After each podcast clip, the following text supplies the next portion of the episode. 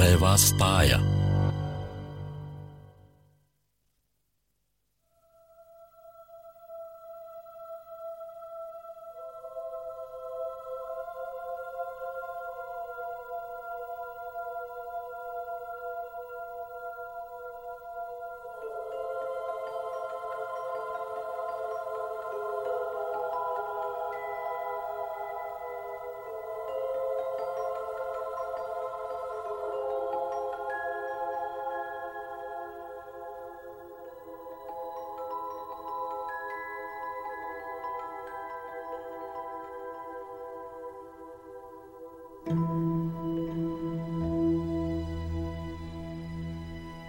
Počúvate Ariadninu niť.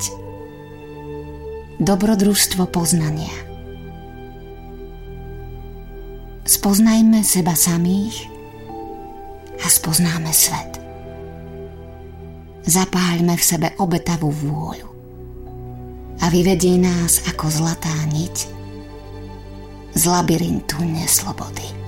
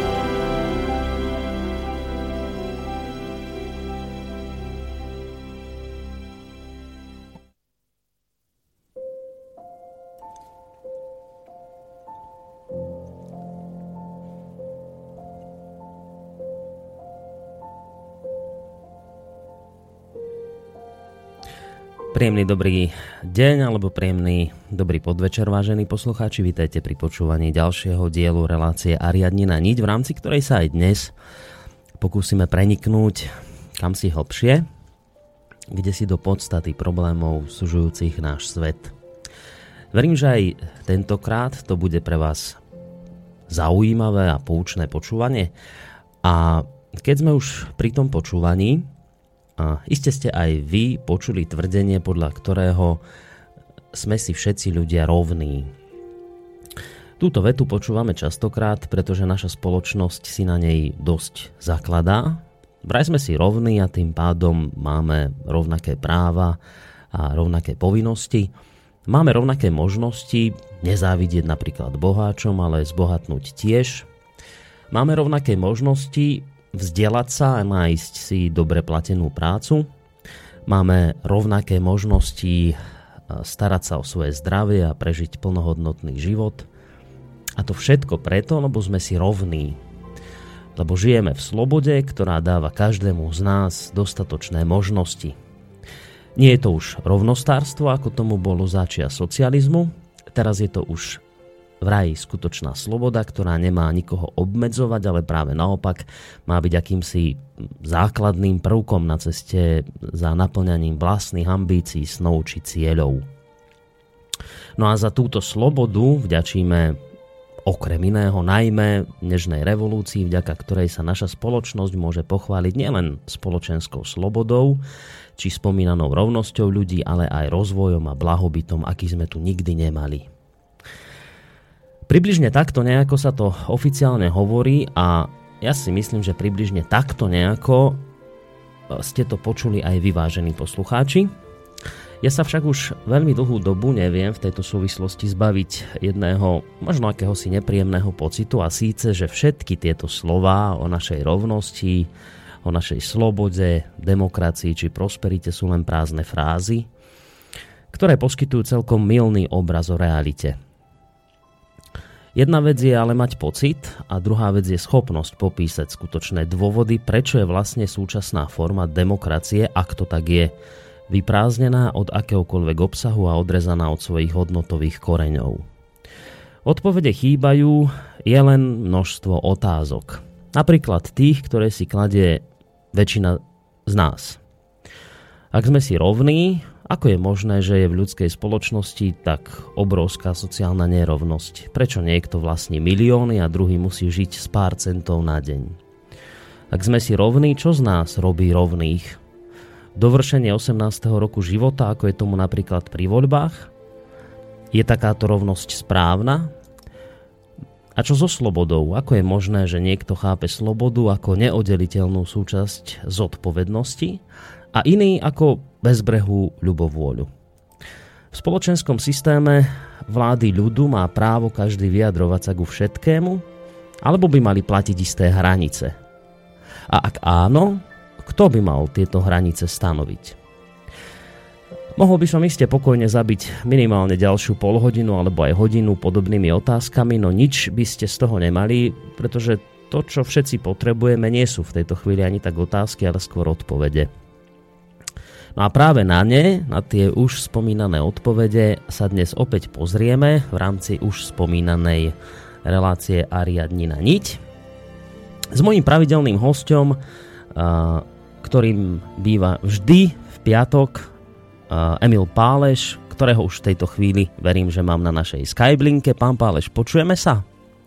Áno. No, výborne, takže... Čerpajem. Takže pán Pálež je na linke, dobrý večer aj vám. A, a dobrý večer spolu s Emilom Pálešom, sofiológom a vedcom vám v tejto chvíli praje od mikrofónu a spoza mixážneho pultu aj Boris Koroni. A, vy to už určite viete, ale pre istotu to poviem, lebo na naše veľké potešenie nám rastie počet nových poslucháčov, takže najmä pre nich taká informácia veľmi rýchla o pravidlách tejto relácie. V prvej hodine hovorím s Emilom Pálešom k danej téme ja, v druhej môžete reagovať telefonicky, mailovo aj vy, ale k téme, ktorú rozoberáme a tretia hodina tejto relácie je určená vašim otázkam aj mimo témy, ktorú dnes rozoberáme. O malú chvíľku sa dozviete hlavnú tému dnešnej relácie, ale Samozrejme to neznamená, že už od tejto chvíle nemôžete písať vaše otázky alebo názory na mailovú adresu studiozavináčslobodnyvysielac.sk Prípadne nám takisto môžete tie otázky alebo názory adresovať aj na našej facebookovej stránke, tam, kde je obrázok dnešnej relácie Ariadnina niť.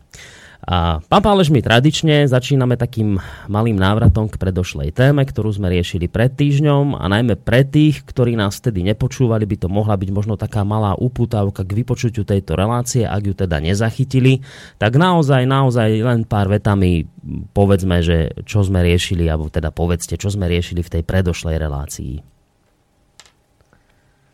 Uh, hovorili sme vlastne o archeologickom náleze, najstaršieho chrámu na svete.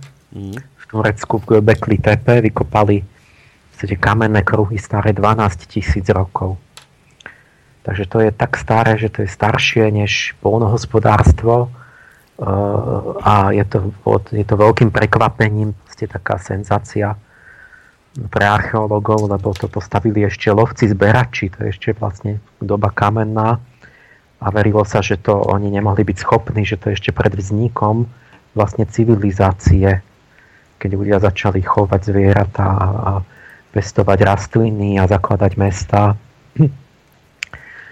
A pre mňa to bola, je to veľmi zaujímavá téma, lebo ona v podstate tak krásne ukázala na to, čo, na čo mne tak záležalo pri mojej práci, že vlastne to náboženstvo a chrámy a, a toto, že to nebol akoby výsledok hospodárskeho pokroku, že keď ľudia mali väčšie, väčšiu výrobu a viac voľného času a nadprodukt vlastne tých jedla. Takže potom sa špecializovali a niektorí sa stali kňazi a začali vymýšľať Boha. Ale že vlastne ten, ten, tí archeológovia sami zrazu dospeli k opačnej myšlienke, že videli, že najprv je tam chrám mm-hmm. a potom začne vznikať, začnú, vypestujú tú prvú pšenicu tam, tam v tom okolí toho chrámu a potom začne vznikať vlastne ten úsadbý spôsob a celá tá neolitická revolúcia. Takže vlastne sa to obrátilo a ten hlavný archeológ Klaus Schmidt vlastne hovoril, že je to opačne, že vlastne náboženstvo nie je pro, akoby výsledok toho hospodárskeho rozvoja, ale náboženstvo bolo iskra, ktorá zapálila, e, ako tá, tá prvotná iskra zapálila tú, ten, tú novú cestu vlastne k civilizácii, že sa tam zmenili e, vlastne nejaké vnímanie sveta a hodnoty tých ľudí, ktoré umožnili inú, iný, iný úplne iný typ spoločnosti. E, po, po takej dlhej dobe, že 100 tisíc rokov boli iba lovci a, a Takže to sme hovorili o tom, akoby o tom vzniku civilizácie, čo je vlastne najväčší prelom, aký vôbec v dejinách ľudstva vieme asi menovať. A plus teda v súvislosti s angelológiou som potom ešte dopovedal, že de facto som to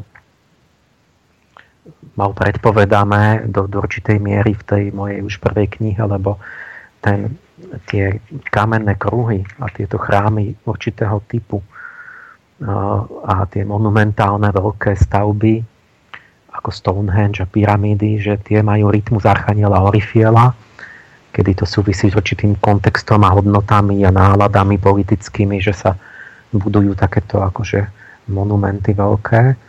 A ja som to vlastne už v tej mojej prvej knižke predpovedal niekoľko takých vecí, že v tomto rytme tieto veci sú. A sa potvrdilo to už aj, aj, aj juhoamerické pyramídy a Stonehenge teda sa predatoval a, a vlastne toto je také uh, ďalšia vec, ktorá zapadla do toho rytmu presne. A je to teda zase taká tehlička, ako, ktorá ktorá akože pri, na, na tú misku váh padá, že teda skutočne je tu nejaký rytmus, e, nejaký rytmus nejakých duchovných mm-hmm. impulzov, ktorý už tu je tých 12 tisíc rokov, lebo e, de facto ten, ten mních v tej svojej cele, ten opat Tritemius, mm-hmm. nemohol absolútne nič vedieť o týchto vykopávkach ktoré sa majú odohrať až o 500 rokov neskôr, ale de facto o tom vedel, pretože vedel o tom rytme a vedel, že v tomto rytme sa dejú mm-hmm. takéto veci, takže to musel vedieť nejako introspektívne. A to je, to je na tom pre mňa to pekné, že vlastne tu to, čo ja ukazujem, že tu existujú nejaké vnútorné zákony, nejaké vnútorné síly a že sú tu nejaké duchovné dejiny, nehmotné, ktoré človek vnútorne môže pozorovať akoby tým duchovným zrakom a že tie vonkajšie dejiny sú takým odzrkadlením tých, tých vnútorných mm-hmm. alebo nejak súvisia, až keď sa dajú dokopy, tak dávajú taký celistvý obraz. Áno.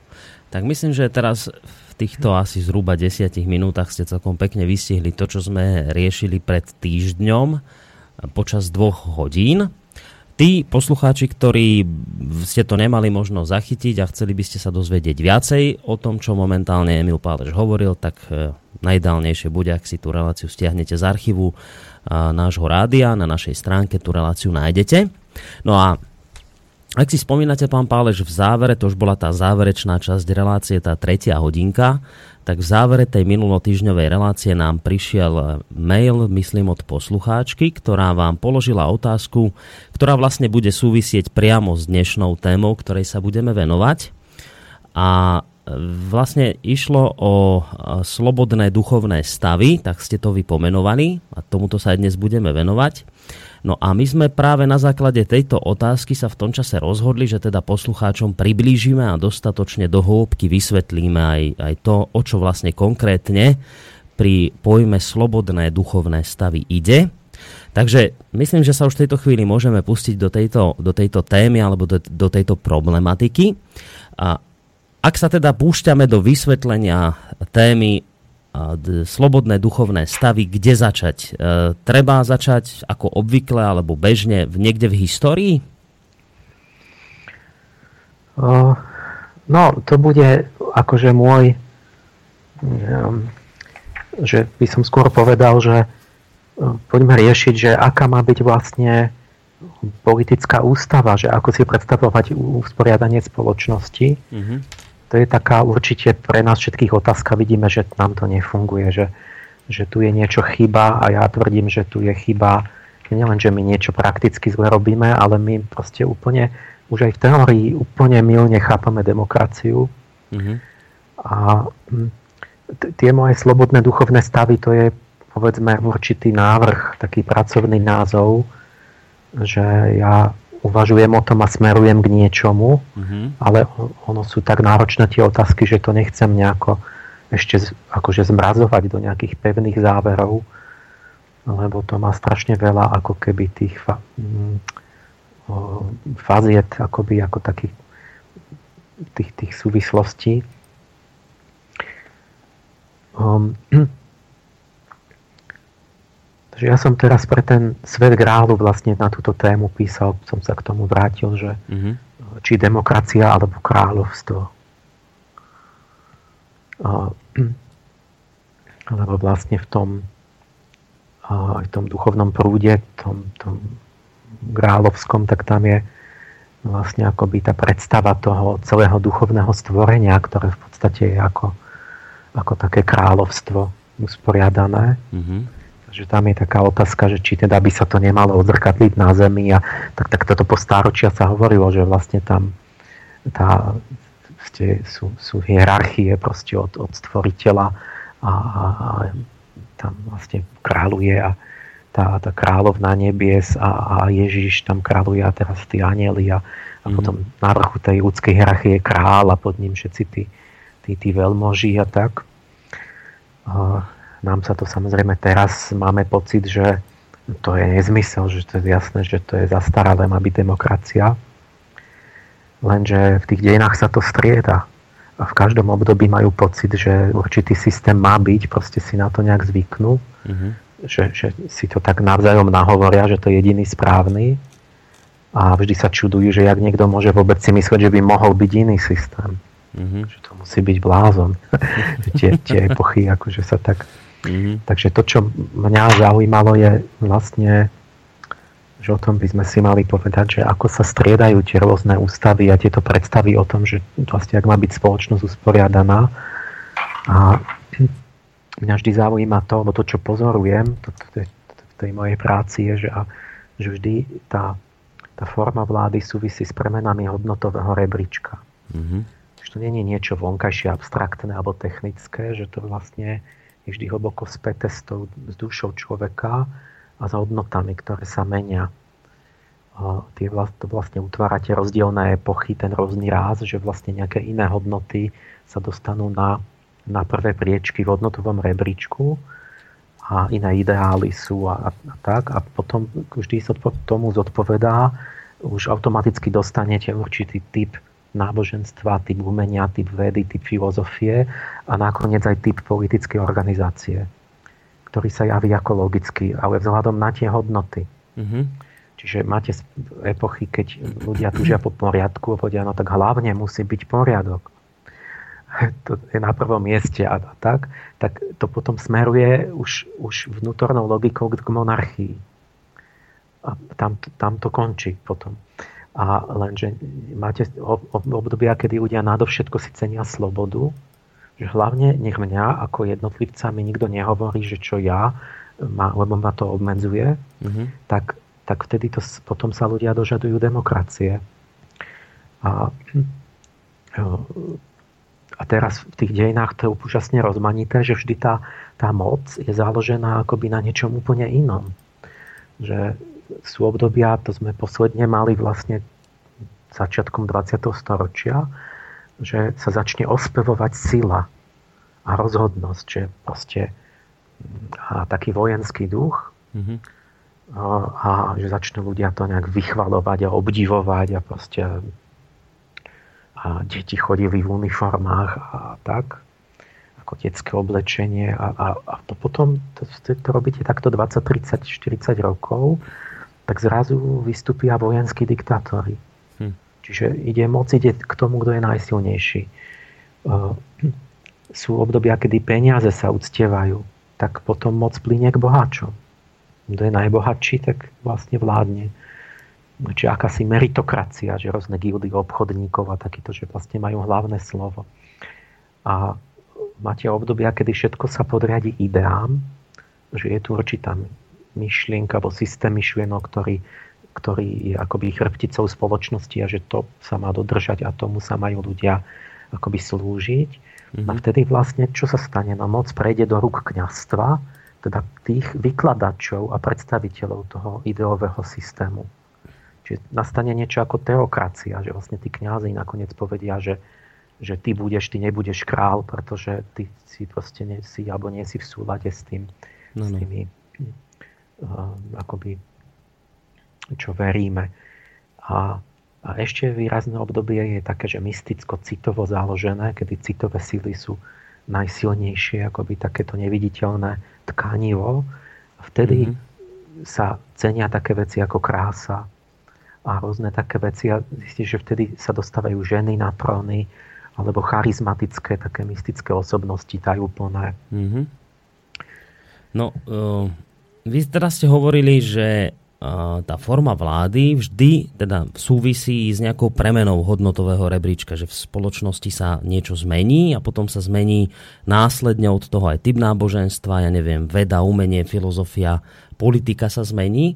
No a teraz, ale to je, to je asi tá naozaj kľúčová otázka a vy ju vlastne rozoberáte aj vo vašom diele v angelológii, kde sa venujete práve tým periodicitám a synchronicitám v dejinách, teda inak povedané tomu, prečo sa napríklad jednotlivé spoločenské systémy v rámci istého poriadku striedajú a ako je vôbec možné, že sa to deje súčasne aj na viacerých miestach, tak teda toto by možno bolo treba vysvetliť, že ako sa vlastne tieto spoločenské systémy, ktoré ste teraz pomenovali, ako sa oni striedajú a vlastne prečo k tomu striedaniu nejakým spôsobom dochádza?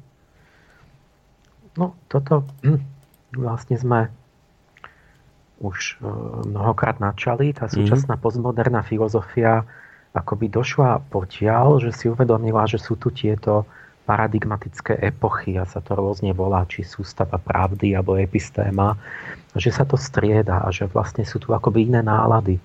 Že keď prídete do renesancie, tak tam akoby iné veci boli logické, alebo sa vychádzalo z iných um, takých predpokladov a vý, sveto, obrazu o svete a hodnot. A, ale ako keby to už zistili, ale nevedia v tom nájsť žiaden systém a poriadok a vlastne sa myslí, že sa to strieda nejak náhodne. A ja vlastne som urobil ten ďalší druhý krok tej mojej angelológii, že som to spracovával matematicky, ukázal som, že to nie je celkom náhodne, že sa zdá, že je v tom obsiahnutý aj nejaký zákonitý rozmer, nejaké synchronicity, periódy. A, a síce sa nič neopakuje rovnako a nič nie je presne predpovedateľné v dejinách, ale určité také vlny a hlavné motívy a problémy sa opakujú, vrácajú mm-hmm. v podstate v, podobnom, vždy v nejakom trochu inom vydaní a že je v tom dokonca nejaký poriadok predpovedateľný a že to je ten poriadok, o ktorom hovorila, hovorila tá náuka o anieloch. takže sme vlastne o tom vedeli už. Napríklad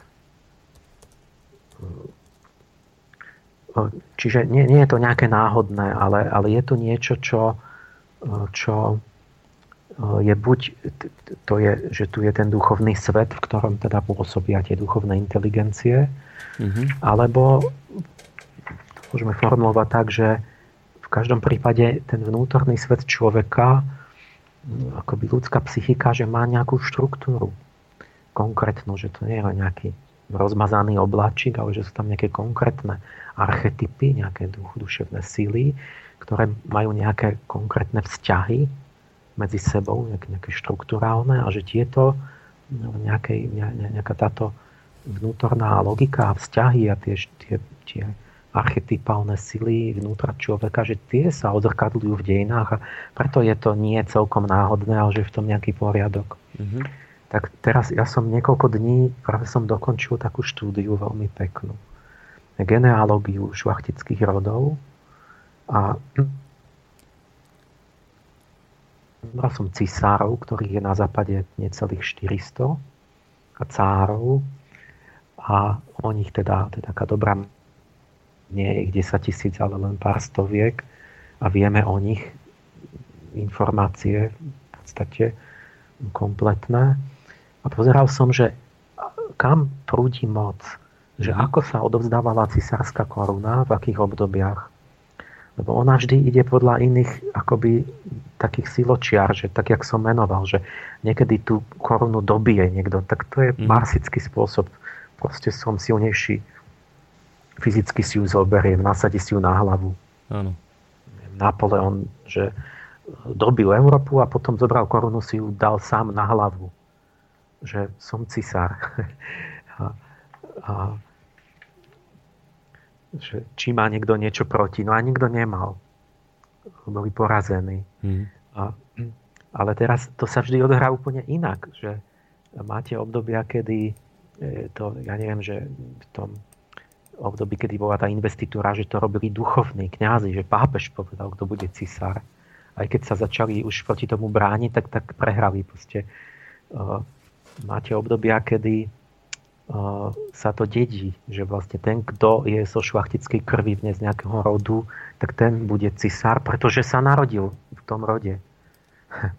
A to, to sú akoby tie lunárne síly, že vlastne sa predpokladá, že tá cnosť toho, toho ktorú vyžaduje to, to, to, ten úrad, že to sa dedí vlastne geneticky. A, a niekedy je to demokracia cisárska, že povedzme v obdobia, kedy bol cisár volený aj v Ríme, že Senát proste po racionálnej diskusii zvolili jedného, že ty budeš vlastne rímsky cisár. Mm-hmm. A hlasovaním. Mm-hmm. A no aj taká pekná vec som urobil, že ja som si pri tom uvedomil, že tá Venuša, tá ako bohyňa lásky, že čo ona robí? Že ona zosilní tie, to čaro tej to, toho okuzlenia proste medzi mužom a ženou a tadiaľ akoby prúdi moc. A teraz som vlastne hovoril, však toto e, tie ženy mali také obdobia, že boli vplyvné a potom sa diali také veci, že akoby tá, tá koruna išla po takej linke, že sa dostala cez, tie, cez ten vplyv žien k rodine manželky.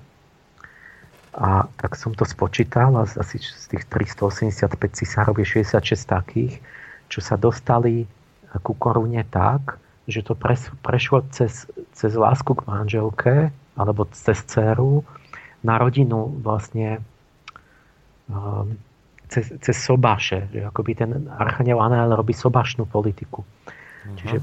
Čiže časť tých cisárov je taký, že sa stali, došli k tej korune tak, že ako zaťovia, švagrovia a svokrovia alebo že to prešlo na manželku, ktorá zostala sama vládnuť. Ano. Povedzme ako vdova, alebo, alebo poslala preč to. No, tak to je iný spôsob, že, že ako to nie je ani pre ňa má dedičnosť, lebo ten, ten môj zať vlastne nemá so mnou ani gény, on nie je vôbec môjho rodu. Ale je, je to niekto, koho miluje moja dcéra. Alebo švágor, to je mne cudzí človek, ale je to brat mojej manželky.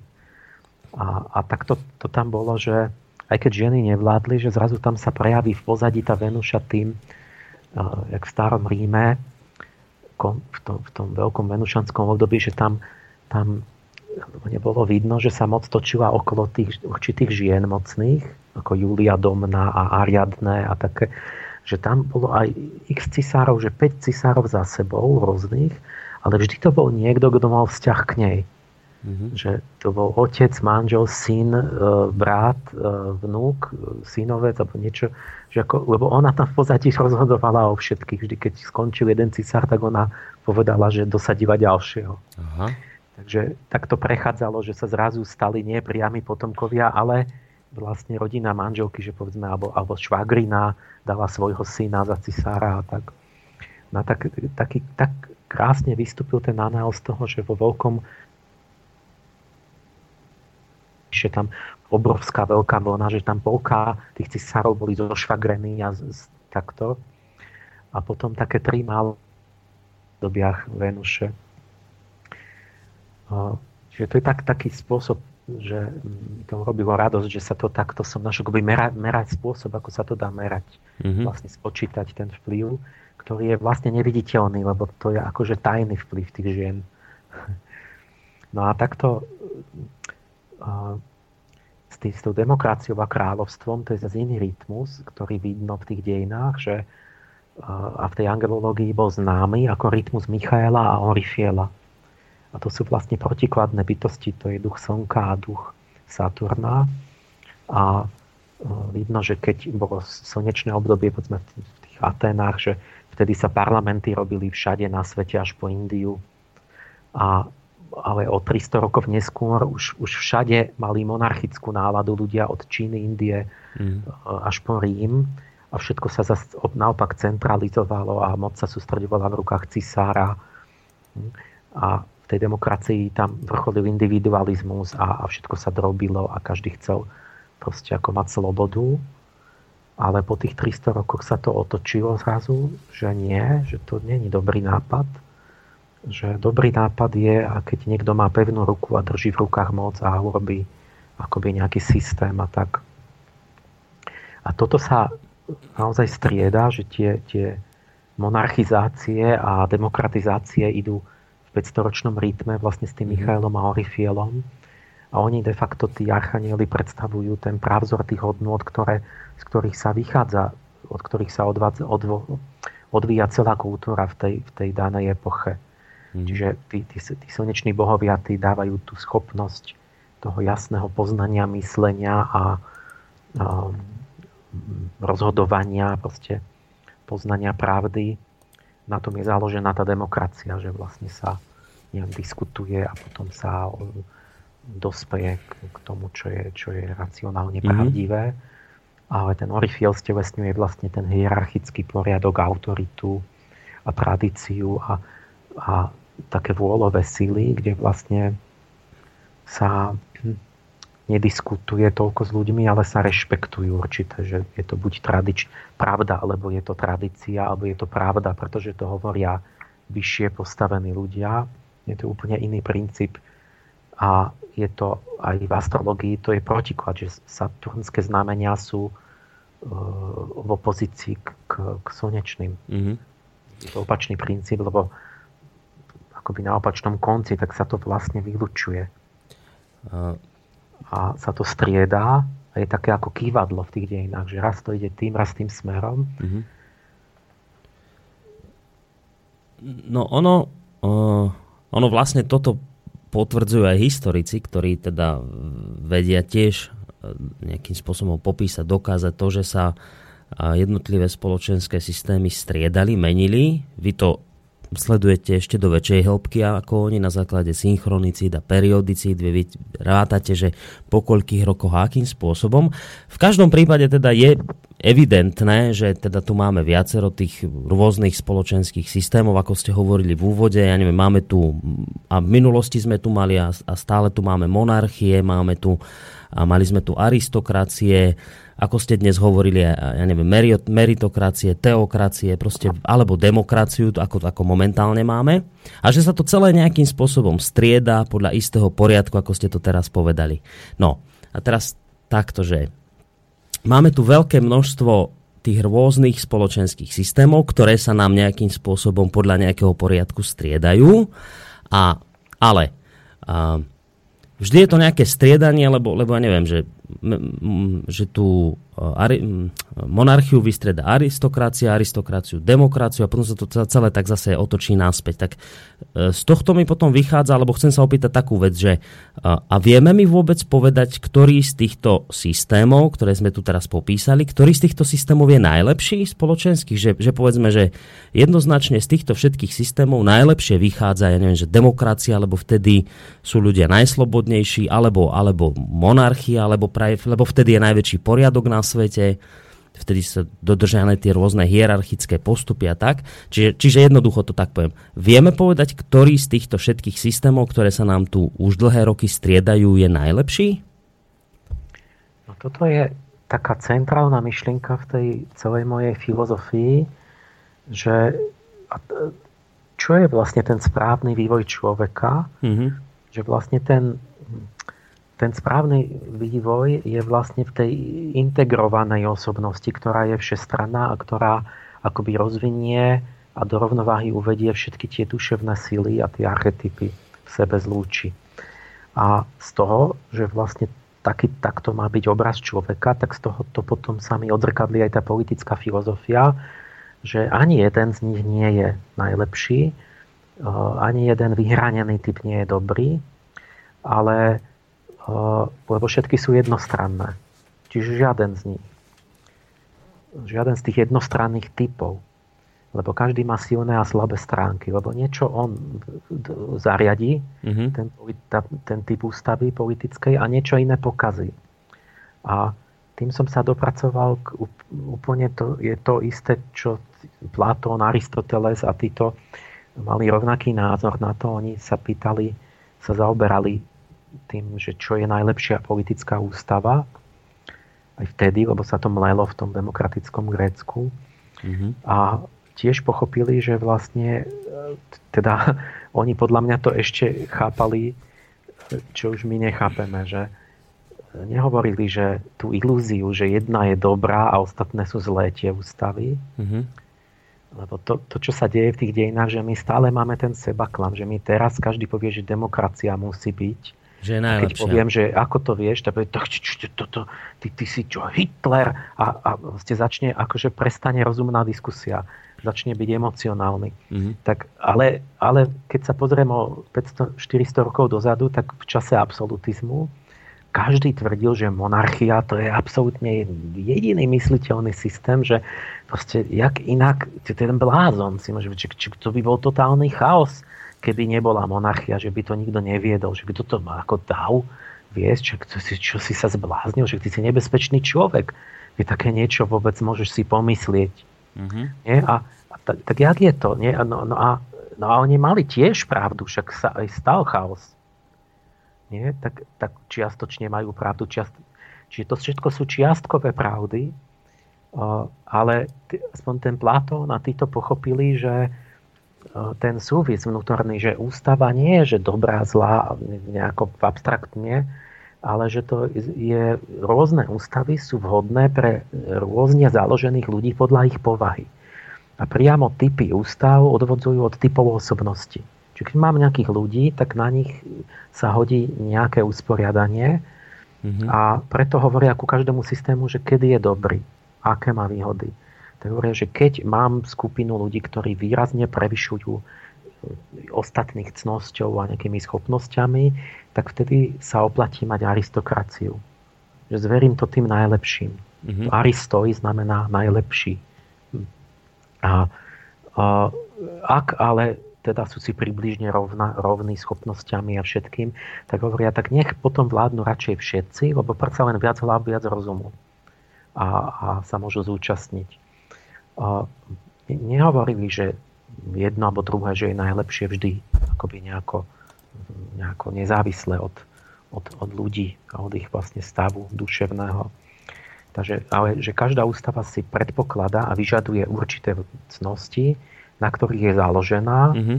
a bez nich nefunguje a keď, keď ich mám, tak, tak môžem na tom zakladať a keď mám iné alebo nemám, tak, tak musím robiť niečo iné. No dobre, tak skúsme na základe tohto, čo ste teraz povedali na záver, tak skúsme si uh, teraz takýto, takéto niečo predstaviť, že vy vlastne hovoríte, že teraz zopakujem to, čo ste povedali, že každá ústava, inými slovami každý ten spoločenský systém, či už teda máme monarchiu, demokraciu, aristokraciu alebo niečo iné, predpokladá a vyžaduje si isté cnosti od ľudí, ktorí v tej dobe žijú a na, na tom, na tých cnostiach je práve založená tá daná ústava vtedy.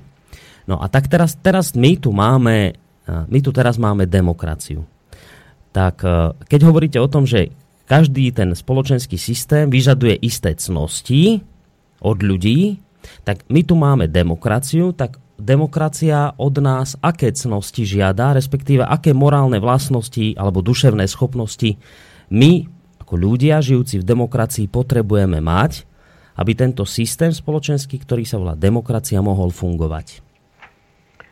No to je to, čo by sme my mali sa o to zaujímať a pochopiť to, že čo to je a že to bez toho nemôže fungovať, že vlastne každá tá ústava má vnútorný pól, takže keď mám demokraciu, chcem ju mať, mm-hmm. tak to je s, s Michailom inšpirované slnečné zriadenie, kde sa vlastne tá inšpirácia tých slnečných bytostí hovorí to, že ona ako keby apeluje na naše to duchovné jadro, na mhm. našu mm-hmm. individualitu, ktorá je akoby tým duchovným slnkom, e, to, to, to najľudskejšie v človeku, čo nemajú zvieratá a tam je schopnosť morálneho vnímania a myslenia a sebareflexie. Čiže, čiže to, tie slnečné cnosti sú, že som uh, mám, mám jednak celý ten uh, akože schopnosť slobodne myslieť, vôbec posúdiť pravdu, rozlišiť pravdu a lož, uvažovať e, samostatne a celý ten rozmer potom morálneho, morálnej ašpirácie, že mám vôľu k dobru a nie k zlu, že vôbec viem rozoznať dobro od zla, mm-hmm. čestné od nečestného. Čiže akoby morálno-poznávací rozmer ľudský. Alebo minimálne snahu o ňo, lebo nikto nie sme dokonali. Mm-hmm. Ale, uh, a keď Vlastne to sú predpoklady, to sú logicky nevyhnutné predpoklady, že keď chcem zveriť vládu všetkým, tak, tak musím, e, tak vlastne ja verím, že oni majú toto, že sa o to aspoň snažia, že chápu, že sa o to musia snažiť. Čiže ja nemôžem zveriť vláznom, mentálne zaostalým, alebo nesamostatným ľuďom, alebo drogovo závislým, alebo uplatkovým, že za 15 eur hlasuje za hocičo a Mm-hmm. Lebo toto nemá zmysel, to proste je blbosť, jednoducho logický nezmysel. Alebo ľuďom, ktorí sa vôbec nezaujímajú o politiku, že on nevie o tom nič. Tak jak chce, chce hlasovať?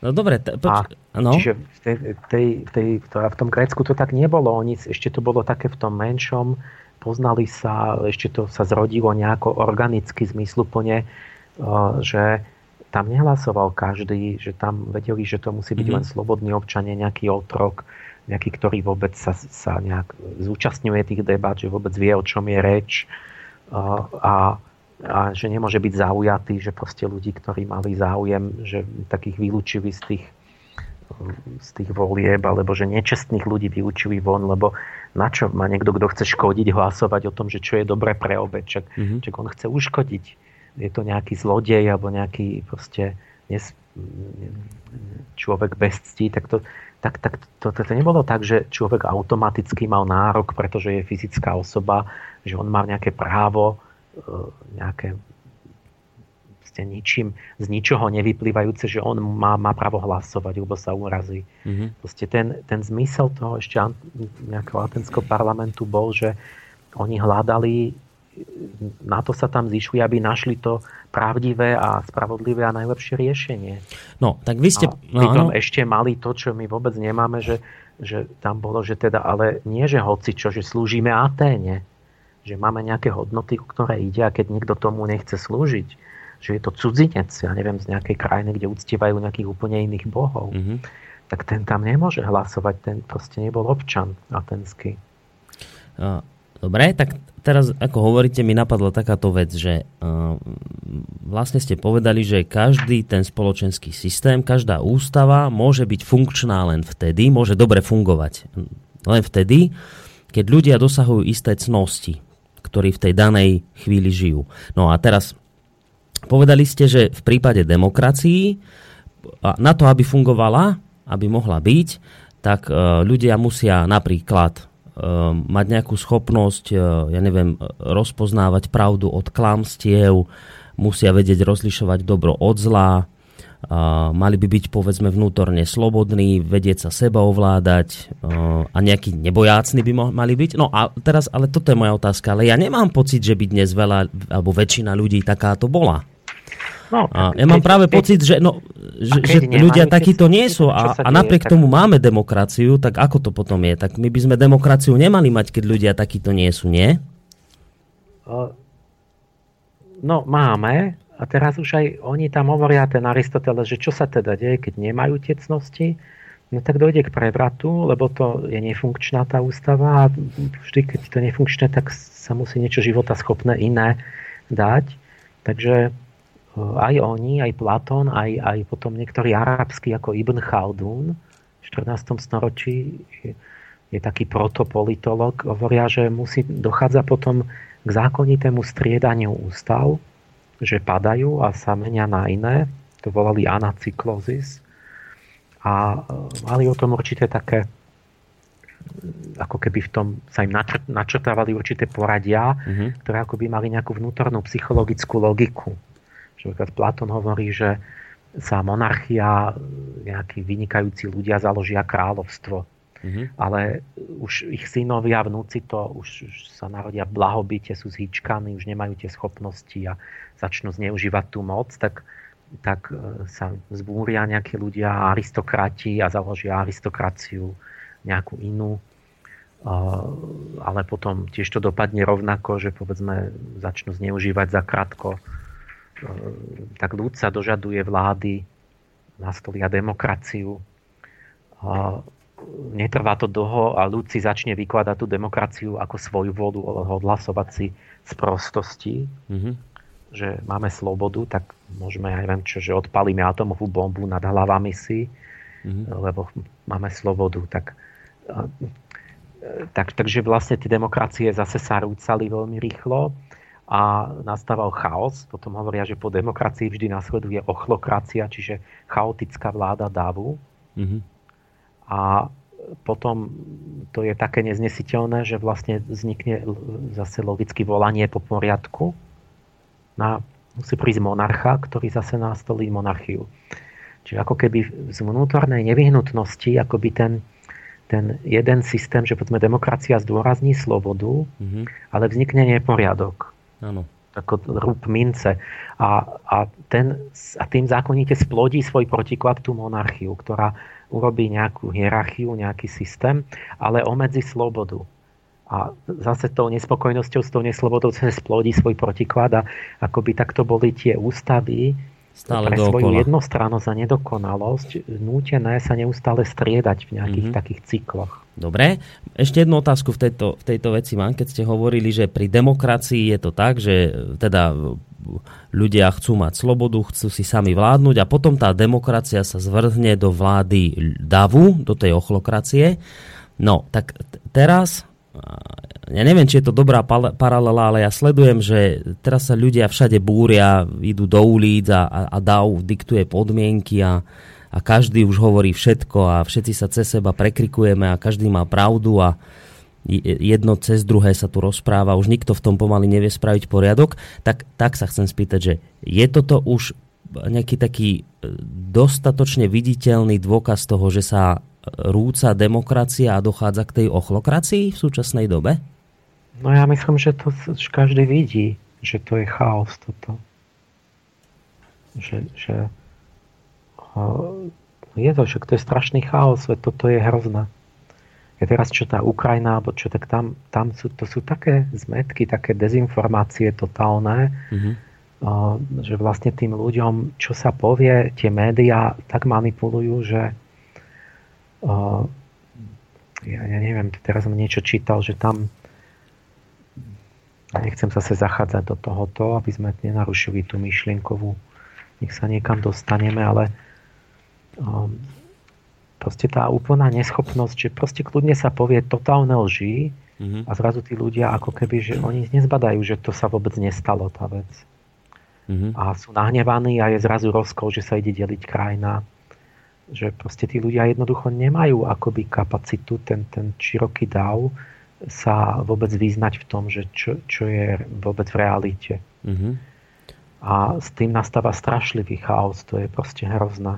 Čiže tá ochlokracia, tá vláda davu sa už prejavuje v dnešnej dobe. Dobre, tak z toho mi potom ale vychádza, že, že sa nám pomaly ale isto blíži doba, že toto celé padne a že sa podľa tých striedaní, ktoré ste popísali, pomaly ale isto dostávame zase k, k monarchii a teda vláde jedného nejakého človeka.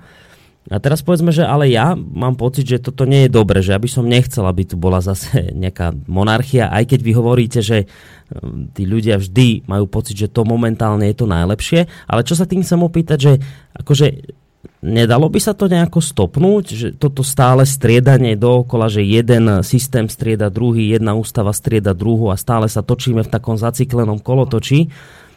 Nedalo by sa to stopnúť, to je, to je zastaviť? To, čo by vyplynulo z tej z toho môjho, alebo teda vlastne môjho, ale z toho tradičného pohľadu tých mudrcov, že tá rovnováha tých princípov.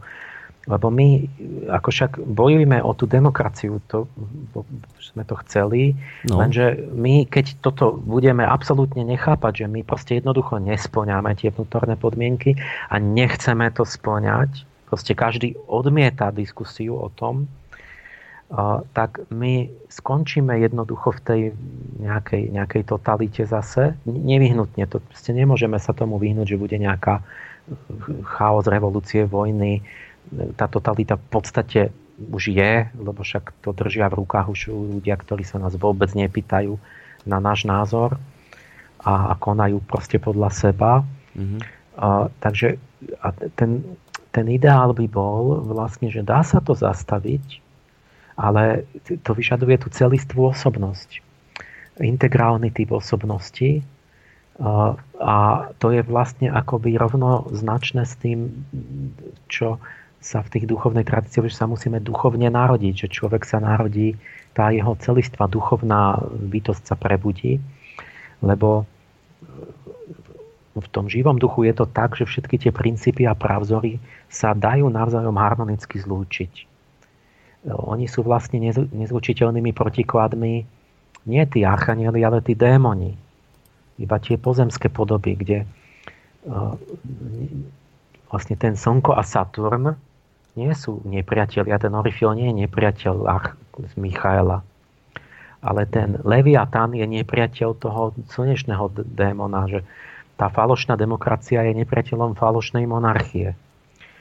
A Prečo to je tak? Lebo my vlastne to máme mŕtve. My, my tie pravzory to sú živé bytosti, ale my ich nevnímame vôbec, ale sa nám odrážajú ako keby, jak Platón v tej jaskyni hovorí, že na, na mozgovej kôre, tá jaskyňa to je lepka vlastne človeka a tam sa nám roz, iba ako tiene tých, tých živých ideí mhm. vnímame v podobe abstraktných mŕtvych rozumových konceptov. A potom tie abstraktné ideológie, vlastne sa nevieme si predstaviť, že jak zlúčiť tie, tie požiadavky. Že sloboda, nevieme si predstaviť, jak by mohla existovať súčasne hierarchia a súčasne sloboda. Mm-hmm. Nevieme si predstaviť len demokraciu, že všetci robia, čo chcú, alebo len monarchiu, že proste každý musí poslúchať. Áno. Alebo nevieme, ako láska a spravodlivosť majú dokopy. Tak, lebo jak môžem byť spravodlivý a zároveň láskavý, že niečo darujem niekomu, No a z tohoto vznikajú potom tie spoločenské hnutia, že, že hnutie spoločnosti sa rozpadá na frakcie, na nezmeriteľné tábory. Čiže ten, ten Orifiel a Michal sa premietne na liberálov a konzervatívcov. A tí mm-hmm. sa mhm. bijú. Povedia, tak keď vy, tak my nemôžeme byť my. Áno, to sú Buď dve, vy, alebo my. Jasné, dve a strany barikády. Ten, ten, tá, tá láska, spravodlivosť sa premietne, že lavica, pravica. Lebo mm. pravica povie, no nie, aj by byť spravodlivý, že prečo ja by som drel na nejakých lenivcov alebo neschopných. A tá lavica povie, nie, podielme sa, že proste presuňme akože solidárne k ním niečo a tak ďalej. Mm-hmm.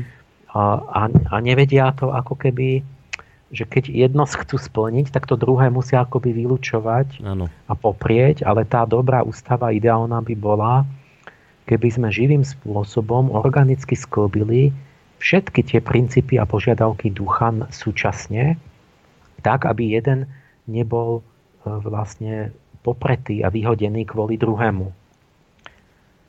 A toto je tá, tá úloha a tak, takto aj napríklad Polybios, keď, keď vysvetloval, prečo Rím je, bol tak veľký, mm-hmm. tak povedal, že to je tým, že im sa to podarilo do určitej miery sklbiť tie rôzne ústavy organicky do, dohromady a konkrétne hovoril, že vlastne konzuly sú pozostatok monarchie, to boli bývalí králi. Potom senát to, kde mohli byť iba patriciovia, čiže šlachta rímska, tak to bol pozostatok aristokracie. Ale bol tam aj demokratický rozmer, ten tretí, lebo ľud tiež spolu vládol, mali svojich tribunov ľudu a tí mali právo veta. Mhm. Ale, ale že všetky tie tri ústavy ako keby mali tam boli sklbené a mali svoj priestor a nejaké svoje, svoje funkcie, ktoré spolupracovali. No keby sme, keby sme spravili teraz nejakú takú vec, ako vás počúvam, že by sme uh, to chceli nejak sklbiť a mali by sme tu povedzme monarchiu, kráľa na Slovensku, ale my sami by sme si ho volili ako, ako v demokracii, tak potom by to mohlo fungovať? To by bol ten ideálny stav? No, že by sme prvé, tu mali čo... aj monarchiu, aj demokraciu zároveň? No to bolo také prvé, že, sklb, že ako to spojiť. Tak no volená monarchia, tak no. to, to, to je také mechanické spojenie a toto bolo. To v dejinách je volená monarchia, je typ zriadenia. E, napríklad cisári e, u nás to neboli vždy dedení, ale, ale za toho vrcholnom stredoveku tam volilo cisára sedem kurfirstov, čiže e, to bola voľba. Mm-hmm. Cisár sa volil za každým, nebol to syn toho predošlého. A, a Poliaci mali až do, do 1764 si volili kráľa neboli voľby a potom bol král zvolený. A sme to, bol, to boli šlachtici, neboli to sedliaci, ktorí mm-hmm. volili. A lenže dnes je vôbec tá zložitosť spoločenských a výrobných procesov, ten svet je tak zložitý, že je úplne nereálne, aby niekto obsiahol vo vedomí všetky tie procesy, nejaká jedna osoba alebo nejaká malá skupinka osôb, že by dokázali rozhodovať o všetkom. Mm-hmm. To proste nemôže byť schopný. To, ja, to, to mohol, ja neviem, v nejakom starom Egypte, kde mali pár vecí, že tam bolo po nejaké, obrábali pole a ešte tam mali kamenárov a, a, a ja neviem, aj tam to bolo dosť zložité, ale mm-hmm. že mhm. tam niekto mohol vôbec obsiahnuť, že čo sa deje. Ale to, to dnes treba povedať, že je nepredstaviteľné, že by niekto jeden rozhodoval, ten by jednoducho bol, to ne, nemohol Jasné. Nemohol by správne rozhodnúť, že, že fakticky, že by naozaj kráľoval. Áno. Čiže z toho mi vychádza... áno. E, a, a aj keď máme kráľovstva, dánska a anglická kráľovna, oni majú reprezentatívnu funkciu iba, čiže vlastne nerozhodujú, je tam tá konštitučná monarchia, že to rozhoduje parlament, mm-hmm. ale konajú tí ministri. Ale podľa mňa by ten monarcha mal, mal predstavovať ako duchovne zjednocovať tú krajinu, čo nerobí. Mm-hmm. Lebo teda možno trošku nejaká snaha je, ale aj u nás, aj prezident by to podľa mňa mal robiť, že by mal dávať toho zjednocujúceho ducha akoby tej reprezentovať akoby mm-hmm. duchovnú vôľu toho národa. A nerobí to. Náš prezident to ne, ne, nikdy nerobil zatiaľ. Dobre, čiže z toho som pochopil, že keby som to takto, ako ste vypovedali, mechani- mechanicky poňal, že teda skúsime sklbiť to všetko dokopy a že teda budeme mať na Slovensku monarchia, monarchiu, ale toho kráľa si budeme voliť sami, tak síce sme sklbili dva systémy dokopy, ale že toto by nefungovalo, že to nie je dobrý, dobrý krok, to, že toto nie je dobré riešenie. Dobre to chápem. To treba úplne poňať hlbšie, to nie len tak, že mechanicky, že o, o, tie, tie duchovné princípy z hĺbky, akoby mm-hmm. vnútorne, organicky sklbiť. Čiže pokúsiť sa, že musí, čo, musíme sa zamyslieť nad tým, že ako splniť tie rôzne požiadavky, duchovné, ktoré sú potrebné, tak aby sa spojili výhody tých rôznych mm-hmm. systémov, ale sa eliminovali tie nevýhody, že by sa navzájom akoby vy, vy, vy, vykrátili. Dobre, že ste dali túto A... otázku, lebo neodpovieme na ňu teraz. Dáme si hudobnú prestávku a poslucháči môžu práve nad tým, čo ste teraz povedali, práve nad tým môžu porozmýšľať. To je taká naozaj dobrá otázka na zamyslenie, že teda potrebujeme spojiť viacero systémov dokopy, lebo ako ste povedali, vtedy to funguje. Ale keď to len mechanicky spojíte, tak to fungovať nebude. Nestačí to spojiť mechanicky, treba ísť hĺbšie. Tak porozmýšľajte nad tým, vážení poslucháči, že akým spôsobom teda vyriešiť túto dilemu. My si zatiaľ zahráme je hudbou a pesničku a po nej budeme v tejto našej téme pokračovať.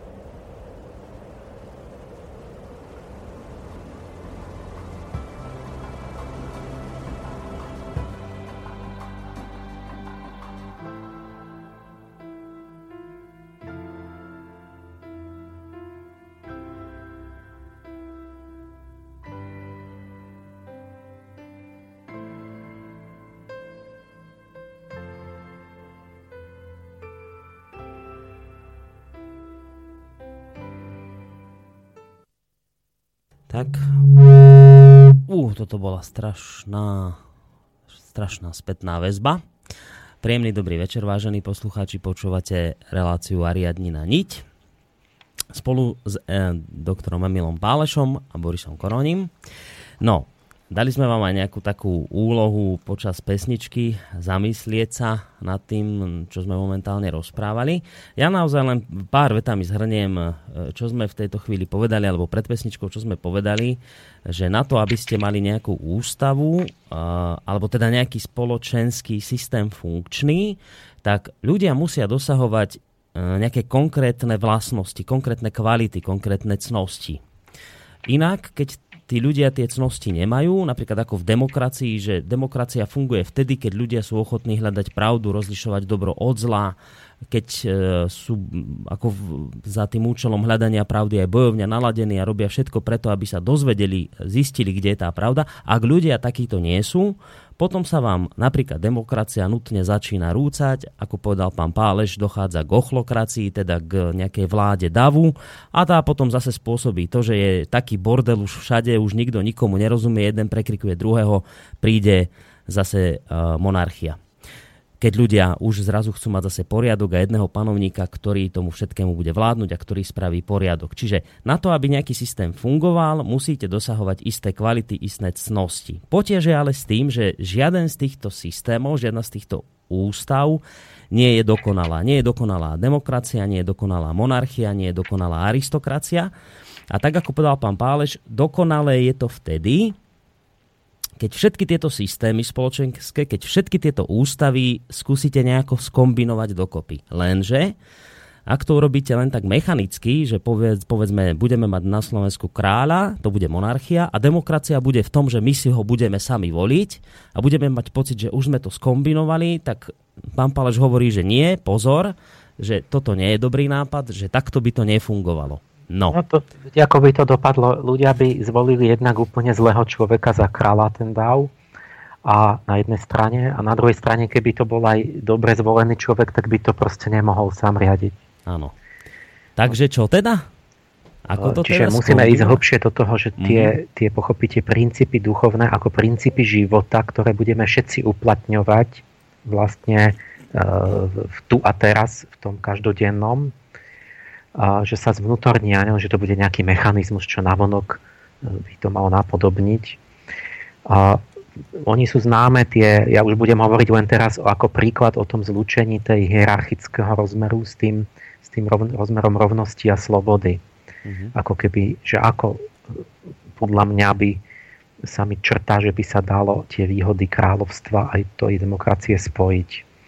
Oni sú, oni sú známe, mnohé tie veci, že monarchia mala výhodu, že je stabilnejšia, že je tam dlhodobé myslenie, e, že je rozhod, rozhodnosť, že proste tam ten, to vedenie rozhodne, že čo bude. E, král sa od narodenia pripravuje, je kultivovaný k tomu, k tým schopnostiam, ako byť vodcom. E, ale mínusy sú, že tie vyššie stavy si bývajú potom isté svojim privilegovaným postavením, môžu zleniviec zneužívať moc, proste byť nejakí darmožráči, ktorí proste tie široké vrstvy ľudí sú vylúčené z rozhodovania a demotivované, čo nie je moc dobré, lebo tí ľudia potom im to môže byť jedno, lebo aj tak sa ich nikto nepýta. Mm-hmm. A akoby je nevyužitý celý ten potenciál, alebo proste je brzdou. Demokracia tieto veci práve robí dobre, že zapojí všetkých ľudí, umožňuje odvolať vládnúcich predstaviteľov bez násilia, čiže môžeme zvoliť iných, nemusíme ich zabiť alebo čo v nejakej revolúcii. Tým vládnúcim predstaviteľom nedovolí v podstate stratiť spojenie s myslením a potrebami tých obyčajných ľudí. Ale deje sa za opačné mínus, že tá demokracia vynáša do čela demagogov, ktorí sa zamerajú na krátkodobý úspech, čiže myslia iba na najbližších 5 rokov na najbližšie voľby v podstate mm-hmm. a opierajú sa hlavne o nerozumnú a lahostajnú väčšinu. Čiže a výsledkom sú potom krátkozraké, sebazničujúce činy, neschopnosť sa dorozumieť a často úplná paralýza, neschopnosť konať v demokraciách. Mm-hmm. A a neustále chaotické zmeny smerovania štátu. Že každú chvíľu proste ten štát nie je schopný robiť nič, lebo to nemá smer. To proste sa mení. Každých 5 rokov meníme a ideme opačne. Toto je odvratená strana demokracie ešte by sa dali ďalšie menovať. A, a teraz to, to, to jadro tej mojej myšlienky o tých slobodných duchovných stavoch a neviem, koľko máme času. No, ešte na túto Oni... tému máme hodinku a potom máme ešte jednu tam sa ešte tomu môžeme samozrejme venovať ďalej. Takže máme čas. Uh, oni, oni vlastne ide o to, že ako, ako včleniť ten rozmer vlastne tej, tej, tej s, tou, s tou rovnosťou, že ako to je, že proste my, my máme formálne ako keby prehlásenia, že sme si rovní, mm-hmm. Ale keď sa reálne, to nie, že je len akože formalita, to je, to je priamo slúži na, na manipulovanie ľudí, proste takéto frázy. To je ako ten americký sen, že vlastne to, že sa povie Američanovi, že on má rovné šance a že môže byť milionár, keď bude nejak poctivo pracovať, tak to je priamo ideologický nástroj na pacifikáciu tých otrokov. Lebo no. v skutočnosti to vôbec není pravda, lebo to, on nemá žiadnu šancu. Proste to sú, oni nechajú ako náhodne výnimky také, také že náhodou niečo, mm-hmm. alebo potom mu to dovolia, akože jeden z, z milióna, alebo čo, ale ten normálny človek to nemôže. To je urobený systém tak, že vy sa nemôžete dostať. A ke, aj keby náhodou, tak vám to zoberú, pokiaľ nezačnete spolupracovať s mafiou a tak. Mm-hmm. Čiže to sú také s tou rovnosťou, že, že kde je aká rovnosť? Že dieťa v africkom gete nemá právo ani prežiť. Proste nemá právo ani na ochranu, že ho nezabijú, alebo tak. A nejaký Rockefeller má práva, že si smie kúpiť aj zákon krajiny, e, smie kúpiť si zem, živých, že tisícky otrokov, v podstate živých ľudí, ktorí musia robiť to, čo on povie. Bo on vyťahne milión, 100 miliónov a povedzme 10 tisíc ľudí musí robiť to, čo on chce. Čiže aký tam je rozdiel aj voči takému otroctvu, akože je to veľmi blízko. Čiže čo, my, tu, my tu, tú, tú nerovnosť my tu vždy bola a stále ju tu máme. Tá vlastne nikdy nezmizne, nezmizla. A tu, tu je nerovnosť vonkajšia, už, už taká tá, že už keď sa narodíme, tak dostane každý inú genetickú výbavu, inú výchovu, inú prostredie, čiže úplne iné akoby ten štart do života. Mm-hmm a máme tu vnútornú nerovnosť, že vlastne sme si veľmi nerovní schopnosťami, inteligenciou a mravnou úrovňou. Proste ako je mravne rovný nejaký Jack rozparovač so Svetým Františkom alebo nejaký Einstein s nejakým e, proste človekom, ktorý, ktorý je na hranici proste mentálneho nejakého obmedzenia, že má IQ 70. E, my, my sme si potenciálne rovní, ale nie aktuálne. Každý dostal tú duchovnú iskru, ktorú smie rozvíjať, keď bude sa vzdelávať a pracovať na sebe a tak. Ale čo kto so sebou urobil potom, tak to je veľmi rôzne, že ako sa kto vyvinul. A teraz my, tá, tá naša demokracia, vlastne niekto to musí povedať, že je založená na jednej gigantickej, nepravdivom predpoklade. Že, sme, že ignoruje skutočnosť, že medzi ľuďmi sú priepastné rozdiely v tom stupni toho duchovného, mravného poznávacieho vývoja. A tvrdíme, že to všetci sú na rovnakom akej úrovni a že to sme si rovní. Ako keby boli tí ľudia rovnakí. A kde to zostalo, ešte je odborná oblasť, ale aj tam to asi mizne, pretože strašný chaos na univerzitách že uznávame hierarchiu, že povedzme, keď máme postaviť atomovú elektráreň, tak to nedáme, dáme to odborníkom a nie, že bude ulica hlasovať a tak, lebo by to mhm. vybuchlo a, a zomrieme. No. Že tam ešte chápeme, že most postaviť a tak, že to musí robiť inžinier, že to nemôžem hoci ako, že, že ak si to ja želám, alebo spadne. No ale v tej politickej, právnej a v mnohých oblastiach to už bezstarostne robíme, že vlastne to zveríme ľuďom, ktorí že nech hlasujú všetci. A teraz vlastne sa nám deje to, že dav hlupákov prehlasuje mudrca. Že vlastenec, ktorý by aj, aj krv vlastnú vycedil pre krajinu, no hlasuje a má rovnaký hlas a vedľa neho sedí sebec, ktorý len na to myslí celý deň, že ako by krajinu vytunelovalo, žobračil. Mm-hmm. No má jeden hlas, druhý hlas a teraz my to spočítame. No to je, to je blbosť logická.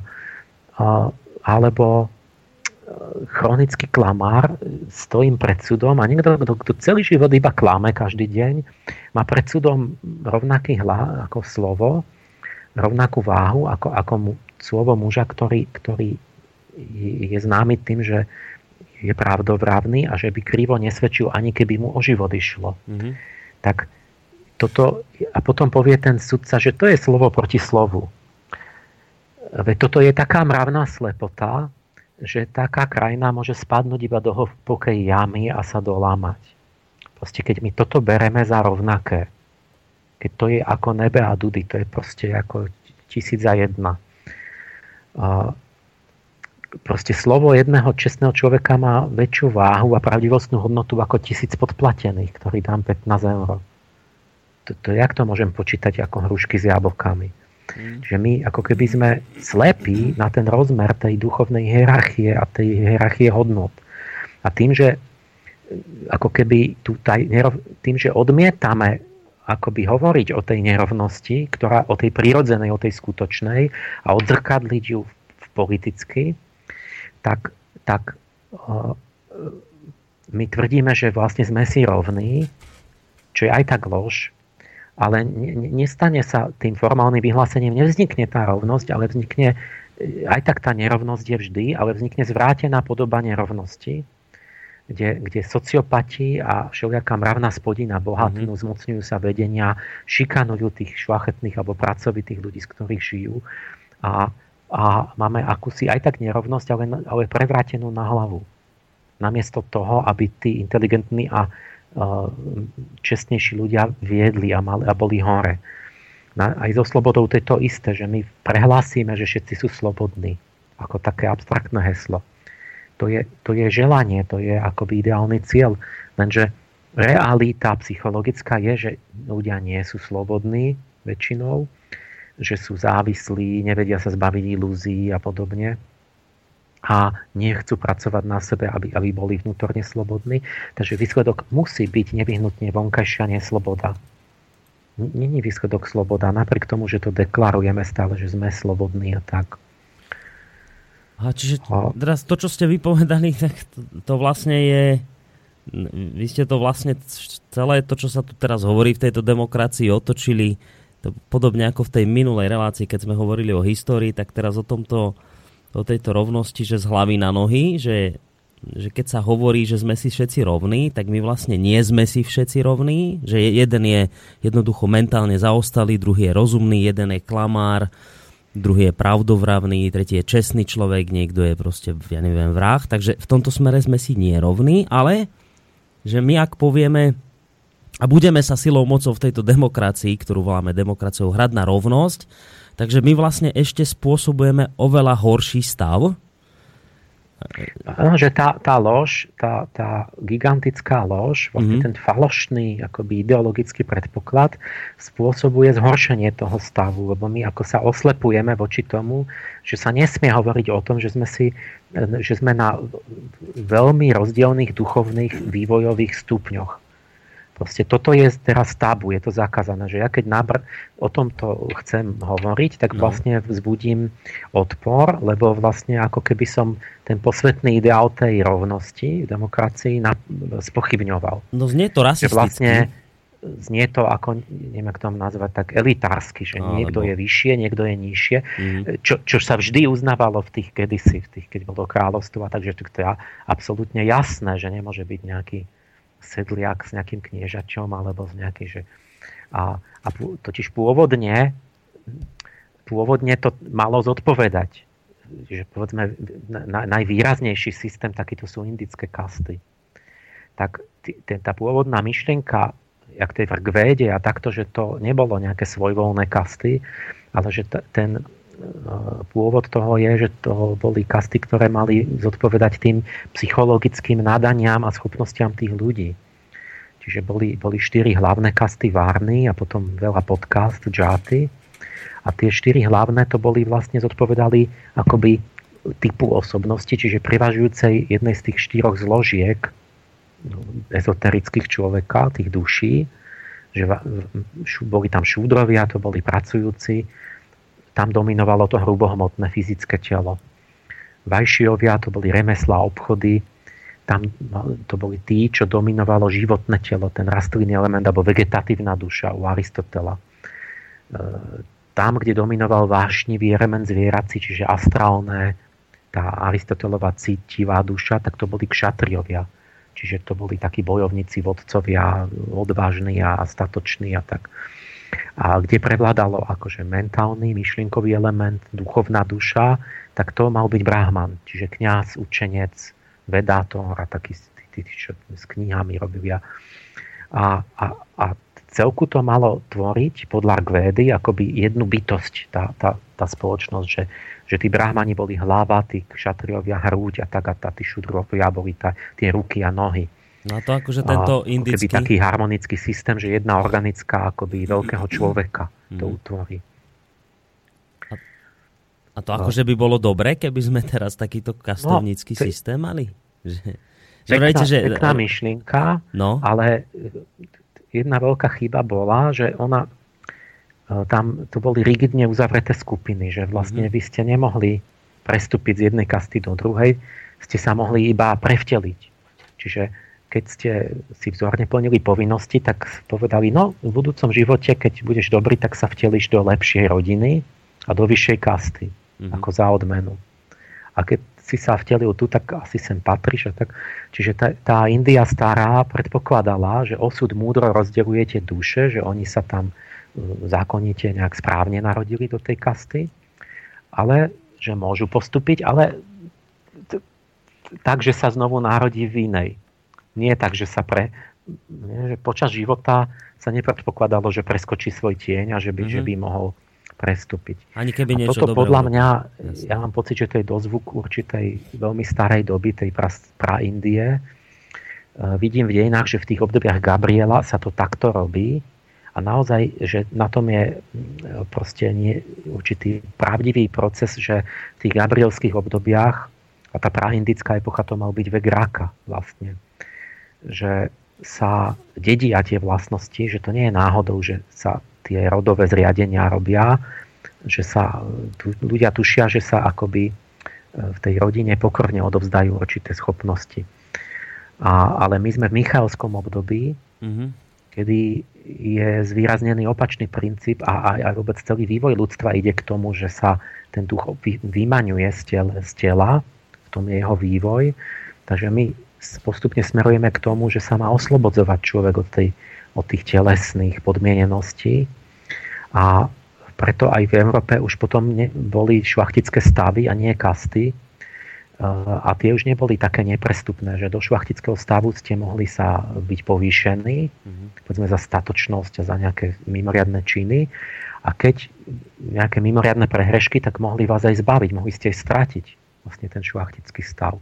Takže tam už v tom našom stredoveku na západe už bolo cítiť, že to už bolo pohyblivejšie, a že to už není len, že keď ste sa narodili, tak už tam budete navždy, lebo tým bolo dáne všetko v Indii, už aj vaše zamestnanie, vzdelanie, vaša nevesta, kto bude a tak. A tam to ste nemohli o tom diskutovať. Čiže bolo to také neslobodné. Mm-hmm. Čiže to, toto tým pádom je už v dnešnej dobe nepoužiteľný tento kastovnícky? No, bol poriadok spoločnosti, ale ne, nebola sloboda vlastne. Ano. Nie, a my cítime, hlavne dneska, že to by teda ako narušovalo zase ten princíp slobody. No počkajte, tak by sme, tak by sme mohli nejak oprášiť teda tie šľachtické stavy, ktoré sme tu už mali v minulosti, či ani to by nešlo? No, je, je, čiže len ako, ako no. teda, by to dobre, ako by to bolo dobre, že ja, ja teda zatiaľ konštatujem, že je tu nejaká vnútorná hierarchia a že my ju ignorujeme sa, tvárime, že nie a že to potom škodí, že vlastne neodzrkadlujeme ju v spoločnosti a potom sa to prevratí. Je, tu zvrhla, zvrhlá nerovnosť. A to by ten Int povedal, že to je kastový zmetok, že toto je uh, rozvrat spoločnosti, že tu proste duchovná spodina šliape po šlachetných a vznešených ľuďoch. A to je to, čo mňa hnevá najviac tu není také, že by utlačali, e, ja neviem, Romov, alebo ja neviem, ma, Maďari, alebo niečo. To je, sú menej hrozné veci ako to, že je tu morálna zvrátenosť a že vlastne tí ušvachtiví ľudia sú im skakané po hlavách banditmi. Toto by malo byť na prvom mieste. To je tá utlačaná menšina najviac. Lebo, lebo taký útlak, ako keď chcete byť spravodliví, tak to, to je z akékoľvek národnostné alebo iné útlaky, alebo nejaké homo útlaky, tak to je, to je nič proti tomu. Pretože to je skutočne vážne. To, že niekto je homosexuál, to v skutočnosti nikomu až tak nevadí. Ale keď vy chcete odhaliť, že tu povedzme sú rozkradnuté miliardy alebo niečo, tak, mm-hmm. tak okamžite na vás je taký úder, že skončíte v base alebo s nožom v chrbte alebo stratíte zamestnanie alebo niečo. Proste tam sú tvrdé ako keby následky. Alebo jak bezák, že v starobinci máte dožiť v izolácii v Južnom Taliansku. Čiže teraz otázka je, že ale ako? Že ja vlastne sa tu dotýkam toho, že teda nemajú mať rovnaké postavenie všetci, že nie sme si rovnoprávni. A e, nie, teraz už to cítime, že je taká nebezpečná myšlienka, že potom vlastne No ale všetko je nebezpečné, aj tá demokracia je nebezpečná, tá myšlienka slobody je tiež nebezpečná. Aj, aj vidíme, že má zlé následky. Čiže ja, ja, ja mám takú úvahu, že vlastne ten, my, my, my vlastne tým, že sme prehlásili všetkých za rovnakých, mm-hmm. rovnaké schopnosti morálne a všetko, tak my vlastne potom chceme rovnaký právny, jednotný právny systém pre všetkých. Že všetci, keď môže niekto jeden môže, tak aj druhý môže a že všetci to, že to by bolo ako nerovnosť. A potom, keď má byť jeden, akoby, že pre všetkých má platiť úplne rovnaký meter, tak musí byť to šité na priemerného človeka optimálne, už, lebo už potom sa to optimálnejšie urobiť nedá, lebo vlastne tie zákony sú vždy naviazané na povahu tých ľudí. Ja keď dám švédske zákony do afrického Konga, tak tí ľudia sú všetci mŕtvi. Tak sa to tam deje, že oni, tá, tam, oni jednoducho to absolútne neorganicky nie sú zrelí, čiže tam, keď ja vyhlasím, oni absolútne nerozumejú, oni môžu mať tam súdnictvo anglické a oni vôbec ani nerozumejú tým pojmom, čiže tam nastane totálny zmetok, že jednoducho nejaká skupina tam postrela samopalmi vyvraždiť druhú skupinu alebo čo. Mm. A že ako keby som medzi opice prišiel a zaviedol, že nejaké, oni by mi vôbec nerozumeli. Čiže to, to proste tam, kde to, ja neviem, vyrastlo po stáročia, že tí ľudia si to sami vybudovali a rozumeli tým pojmom, tak tam je účinný ten systém. Čiže, toto, čiže v podstate ja môžem zaviesť vždy iba také zákony, ktoré sú aké vreco, taká záplata, že, že vlastne keď mám nejakú úroveň ľudí, tak sa hodia približne na nich nejaké zákony, ale nemôžem dať nejaké veľmi ušlachtilé a jemné a vznešené pojmy pre hrubých ľudí, pretože oni to vôbec nebudú vnímať a bude to katastrofa, že oni to mm. úplne sa tam e, nejako si to vysvetlia ľubovoľne a nebudú to ani rešpektovať, ani chápať. A, a, ale ani naopak, ja nemôžem dávať príliš hrubé, surové zákony na nejakých kultivovaných, vzdelaných, jemných ľudí, lebo to je zbytočne akoby tvrdé, brzdiace a, a pokazí to vlastne tie možnosti. Čiže dáme jednotný systém, mm-hmm. že všetci sme si ako za, za rovno, Áno. ale ten jednotný systém, hovorím, že on je zlý pre všetkých, ktorí nie sú priemerní. Áno. Čiže pre tých, čo sú nad tým, pre, pre tých, čo sú pod tým, e, ako by poviem duchovne na nižšom stupni, tak je to už je to zlý právny systém, lebo im dáva príliš veľkú slobodu že už sa predpokladá, že on je zrelý na, na určitú zrelosť a tak mu dám, že nech robí sám to sám. Nech si... A on je nezrelý, on vlastne, to je pre ňoho ešte uh, je, je, vlastne je v pokušení zneužiť tu proste tie zákony, tu premárniť. By sme, tu by sme mohli pred možno také... nevieť, zneužívať systém. Mm-hmm. Uh, čiže obráti sa to de facto proti nemu.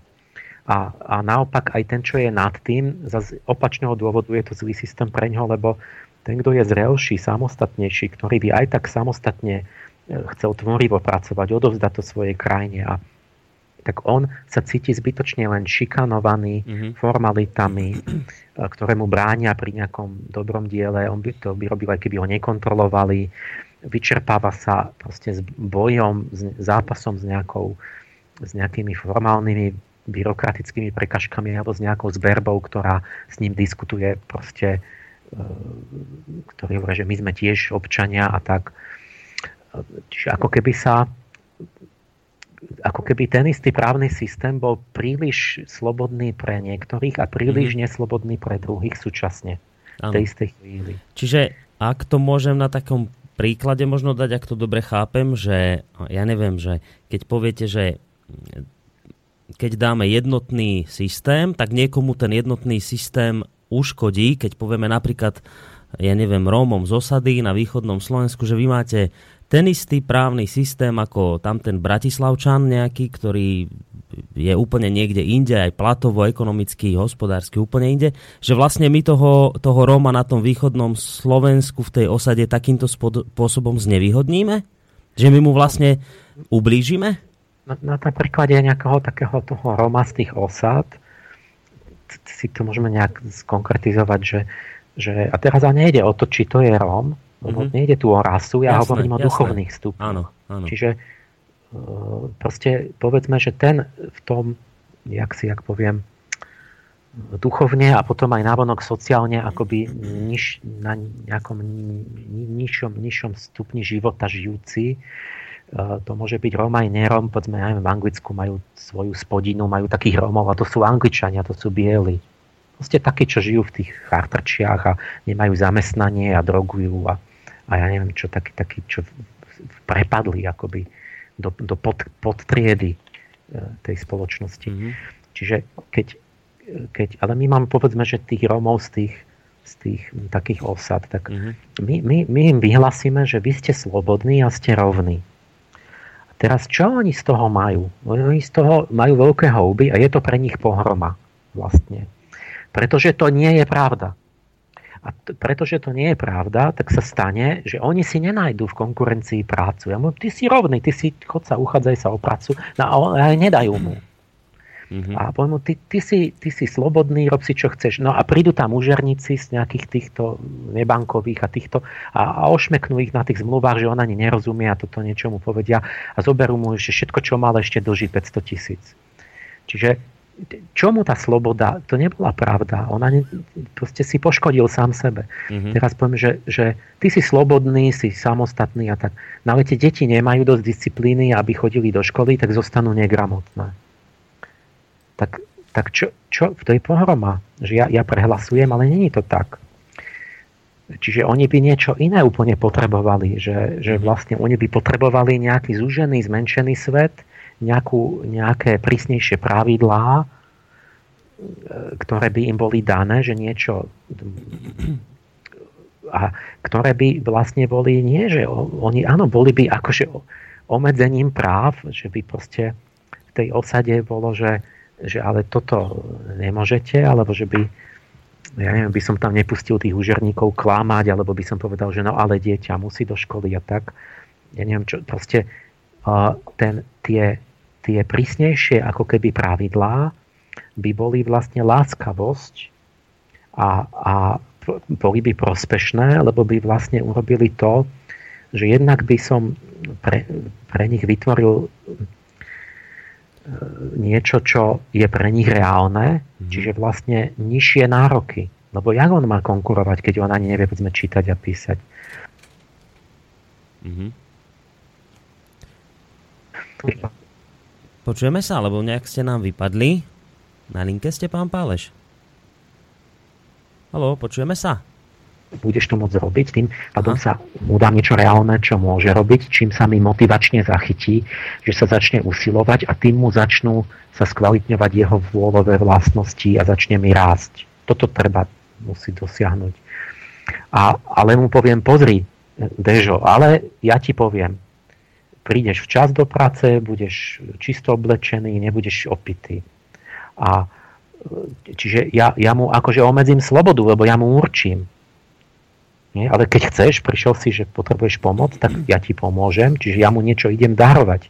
Ja mu idem vytvoriť, lebo pre mňa to není výhodné. Ja, by som, ja si, môžem, ja si zoberiem radšej schopného samostatného.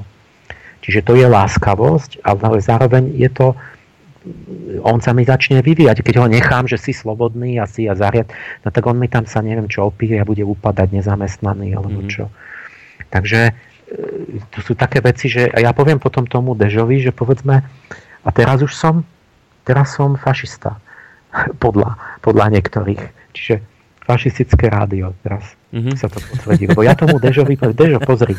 A budeš mať iba dve deti, nebudeš mať tretie deti. Lebo ja tretie nechcem, ja, ja sa nehodlám ti starať o to tretie. Mm-hmm. Čiže ja mu určím, že nebude mať, koľko on nebude mať deti už. No. A, a No prečo? Pretože to nevyhnutne logicky takto je. Keď ja sa mám starať o to jeho dieťa, tak ja si poviem, koľko chcem mať detí od nich. Nie? Že toto, toto, toto populistickí politici skázili celý svet blúdom, že človek má nejaké nepodmienené práva. Že napríklad môže čerpať, že má právo čerpať zdroje od spoločenstva, ktorého hodnoty si nectí a ani sa o ne nesnaží, alebo ich chce dokonca ničiť. To je proste logický nezmysel. Jak mám čerpať z niečoho, čo chcem zničiť? Keď to zničím, nebudú tie hodnoty. Mm-hmm. Či, to sú, či sú to Turci v Nemecku alebo nejaký Rom tu. Nemá právo, on proste, ale keby si ich ctil a chcel a snažil sa, tak ja mu poviem dobre, tak máš podanú pomocnú ruku, poď, snažíš sa, nebudem od teba žiadať ako títo demokrati, že sa máš vyrovnať v konkurencii všetkým ostatným, lebo sa nevieš vyrovnať, tak, ale tak, tak ti urobím ako keď ja viem, že ako dieťaťu, že, že ja keď vyhlásim 5-ročného, že si slobodný, samostatný, rob si mm-hmm. čo mhm. chceš, mm-hmm. no tak som skazil výchovu, nie? Lebo on jednak nemôže a jednak e, nevie, čo je, proste si uškodí sám. Takže a keď, no a teraz tým, ale vlastne ja ako keby zachraňujem toho človeka tým, že, že mu akoby obmedzujem slobodu, že robím s ním niečo iné ako s tými ostatnými. Mm-hmm tak ma možno nápadnúť, že a ty mu určíš, koľko má. Nie. A ja na to poviem, že však on prišiel za mnou, nie, že chce. A keď príde e, o rok, že, že šéfko, že ja som slobodný, som ti rovný, a, tak poviem, no výborne, veď len o tom išlo, keď už si sa postupil vnútorne, mm-hmm. že mi môžeš toto povedať a už ma nepotrebuješ, tak tým lepšie mm-hmm. pre nás aj pre mňa, lebo už sa nemusím s tebou obťažovať a robiť pre teba nejaké pomoci a vieš sa postarať o seba. Mm. A maj deti koľko chceš, ale nie, že potom povieš, že ja, že, že ja mám sa o nich starať a robiť pre nich Jasné. nejaké... Ja to... Ja som Alebo to... že ja potom ti musím platiť, lebo ty tak proste toto, sú, toto je určitá vnútorná logika, akoby morálna logika, mm-hmm. ktorú sa musíme naučiť, že keď niečo, tak niečo je s tým spojené a keď nie, tak potom nie, ale, ale potom aj iné veci z toho vyplývajú. A mm-hmm. toto sa nesmie motať, pretože uh, to je potom neriešiteľné. Vlastne to môže viesť iba k nejakým ozbrojeným konfliktom a, a proste nespokojnostiam. Áno, ja, to pocho- ja som to pochopil na takom som, ako ste rozprávali, tak mi napadol takýto prípad, že taký príklad, že to je možno niečo podobné, ako keď si predstavíte nejaké políčko a tam si dobrovoľne teda niekoho pustíte, že mu chcete pomôcť, aby teda sa tiež najedol. A on povie, že ale on, má, on je ta, takisto rovný človek ako vy a on chce proste zjesť celé z toho pola. Vy, vy ho chcete obmedziť a povedať mu, no nemôžeš zjesť všetku zeleninu teraz za týždeň, lebo my potom nebudeme mať ďalej už čo jesť. No ale v súčasnej dobe, keď ho takto chcete obmedziť pre jeho vlastné dobro, aby teda mohol žiť aj ďalej a nie sa napráskať za jeden týždeň toho jedla, tak keď ho chcete takto obmedziť, tak ste označení za nejakého, ja neviem, rasistu a, a fašistu a neviem koho, že obmedzujete ľudí na ich rovnosti a na ich právach. No. A rozumiem, pochopil som to takto. No a teraz ale to vrátim trošku k tej, k tej rovnosti, lebo uh, poslucháč nám tu napísal zaujímavý mail a on vlastne uh, pekne posunie tú diskusiu ďalej. Napísal nám Danokis, ktorý no, teda z takého mailu, to je poslucháč Daniel, že chápem to tak, že rovnosť v demokracii sa myslí politická, že každý hlas má rovnakú váhu. To, že Rockefeller má viac možností ovplyvňovať dianie, nie je dôsledkom rovnosti, ale dôsledkom jeho šikovnosti, bohatstva a zneužívania okolia. Žiaden systém na svete neodstráni takýto typ nerovnosti. Nemyslím si, že demokracia chápe rovnosť, ako ju chápal socializmus. Je to len predpoklad pre systém, ktorý dáva politickú rovnosť členom danej spoločnosti v určitých aspektoch. A teraz sa pýta veľmi dôležitú a zásadnú otázku.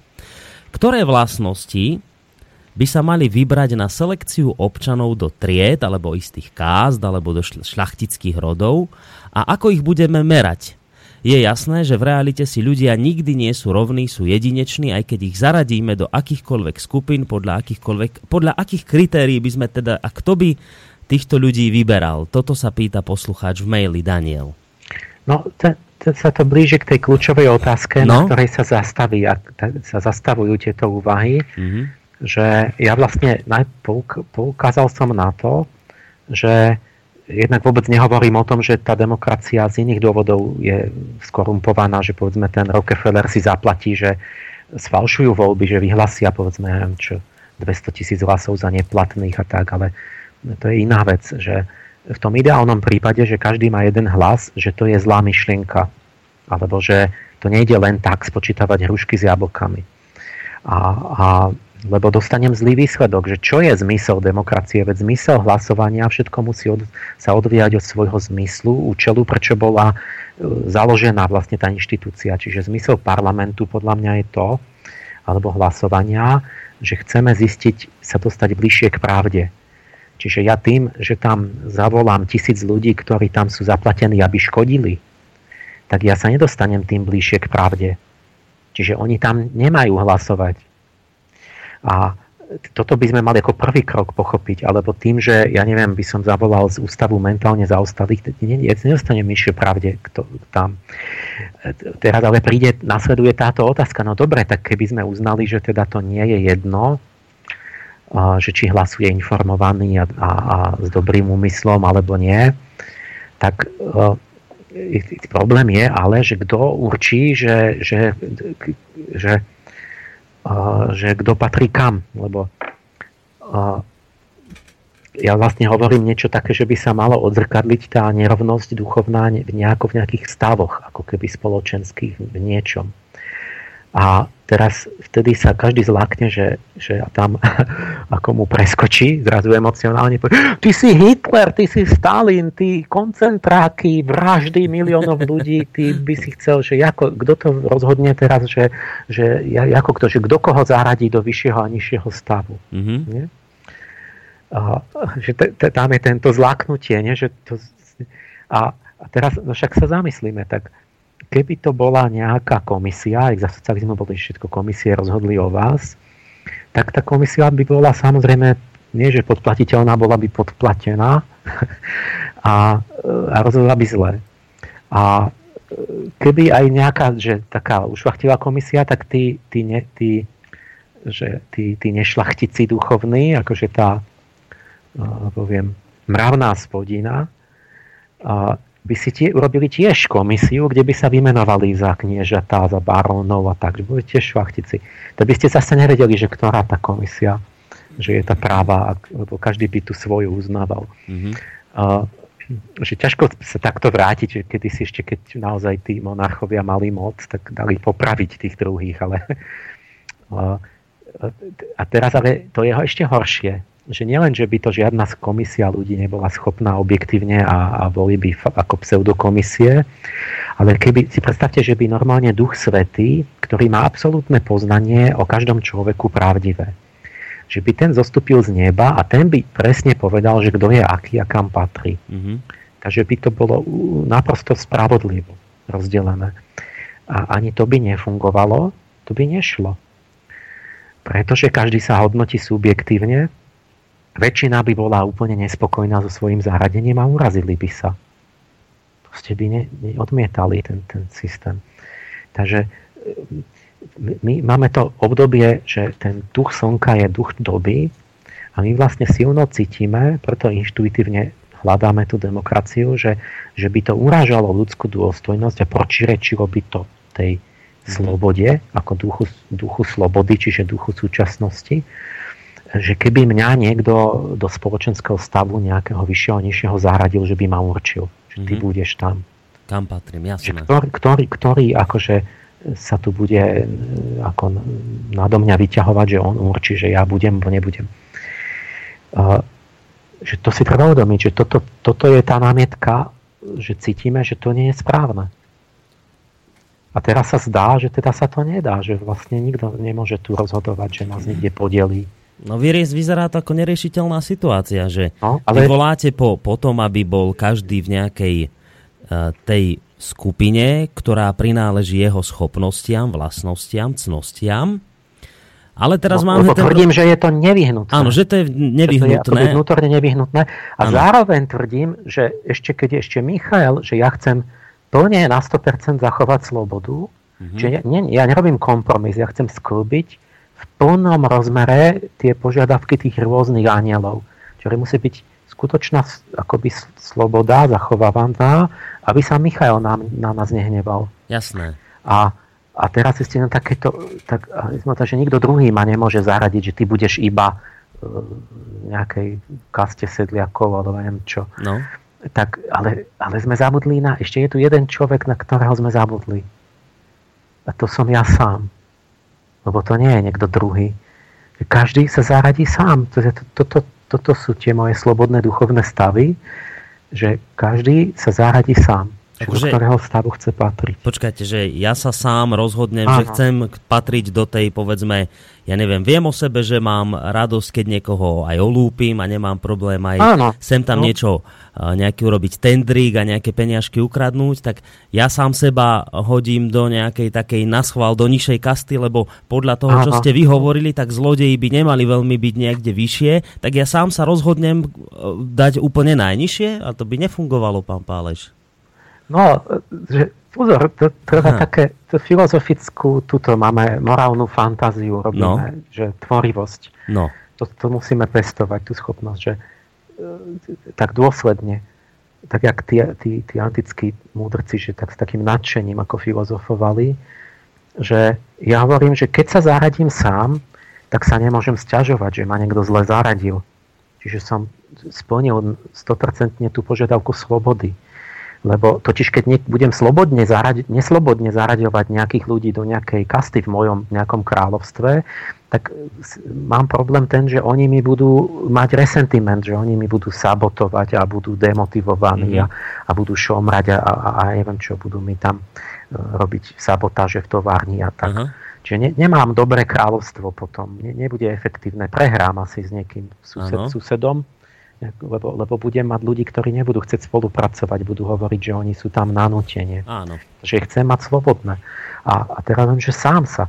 A teraz vznikne samozrejme tá námietka, že no tak e, hneď tá prvá, čo napadne každého, no tak potom každý sa zaradí medzi medzi, ja neviem, arcivojvodou. No do najvyššej kasty. Alebo nejakú samozrejme. najvyššiu stav, no. kde majú najvyššie možnosti slobody a práva si brať a, a, a si, si určovať. A no tak. isté, a prečo by bol a, zámerne horšej? Každý tam chce byť. No, no. A, a teraz ja hovorím, že nie, neurobi to. Pokiaľ sa začnú spájať práva s povinnosťami a slobody so zodpovednosťami. Tam je ten nejaký neurologický bod toho, toho prepojenia, keď ten Michal je chápaný správne s tým Orifielom. Keď, keď, keby sa to začalo spájať, čo my máme totálne rozpojené, proste tu nikto nenesie e, akoby práva, nie sú s povinnosťami, úrady nie sú s kompetenciami spojené, e, slobody nie sú s odpovednosťou. Tu mám slobodu a následky nie sú iní. Tu podnikám a nech niekto iný žije v zničenom prostredí, tí, tí, tí obyvateľia tej krajiny, kde ja podnikám. Tu ja si vezmem úrad a som absolútne nekompetentný, nerozumiem vôbec tej oblasti. Čiže my to máme rozpojené. A keby sa to spájalo, tak každý si, tak sa spoločnosť samočinne rozvrství e, správne, lebo e, každý by si to rozmyslel, keby to začalo mať tú spätnú väzbu, to, to v podstate napodobenie aj akoby toho, tej duchovnej myšlienky, tej karmy a tak.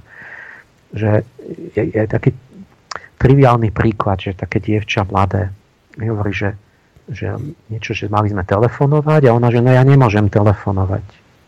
Prečo? Lebo ja mám vypnutý tele, ja mám taký telefón, z ktorého nemôžem telefonovať. Ja neviem, na čo máš taký telefón? Že, že to, to ako, že však si to o poruchu za... Nie, že to ja som požiadala mobilného operátora, že aby mi vypli, že aby mi zapli len jednosmerný telefón, že môžu volať ku mne, ale ja nesmiem telefonovať. Ja sa začudovala, akože to, prečo ty si žiadala o obmedzenie svojich práv? A ona, že no vieš, lebo ja mám slabú vôľu, hovorí, ja keď to mám, môžem, ja nevydržím, volám frajerovi, pretelefonujem viac, než mám, ja potom nezaplatím účet, potom mi vypnú telefón celkom a potom nemôže zavolať ani on mne. A takto on mne môže zavolať a môžeme sa rozprávať. Čiže si predstavte, že to je, to je mini príklad, že keby som ja povedal jej, že ty nesmieš mať telefón, vieš, lebo ty ešte nie si veľká, lebo ty nemáš ešte také vôľové vlastnosti, aby ty si mohla rozhodovať, že mm-hmm. koľko telefónuješ kedy. Jasné. No jak by sa mi urazila, že čo som ja za, za nejakého, čo si myslím o sebe. A takto, je to krásne, ona mi vysvetľuje, že ona ešte nie je na takom stupni zrelosti, že ona nemá dostatok ešte vôle, disciplíny. A že preto nemôže mať ona to, čo majú ostatní. To je nádherné, nie?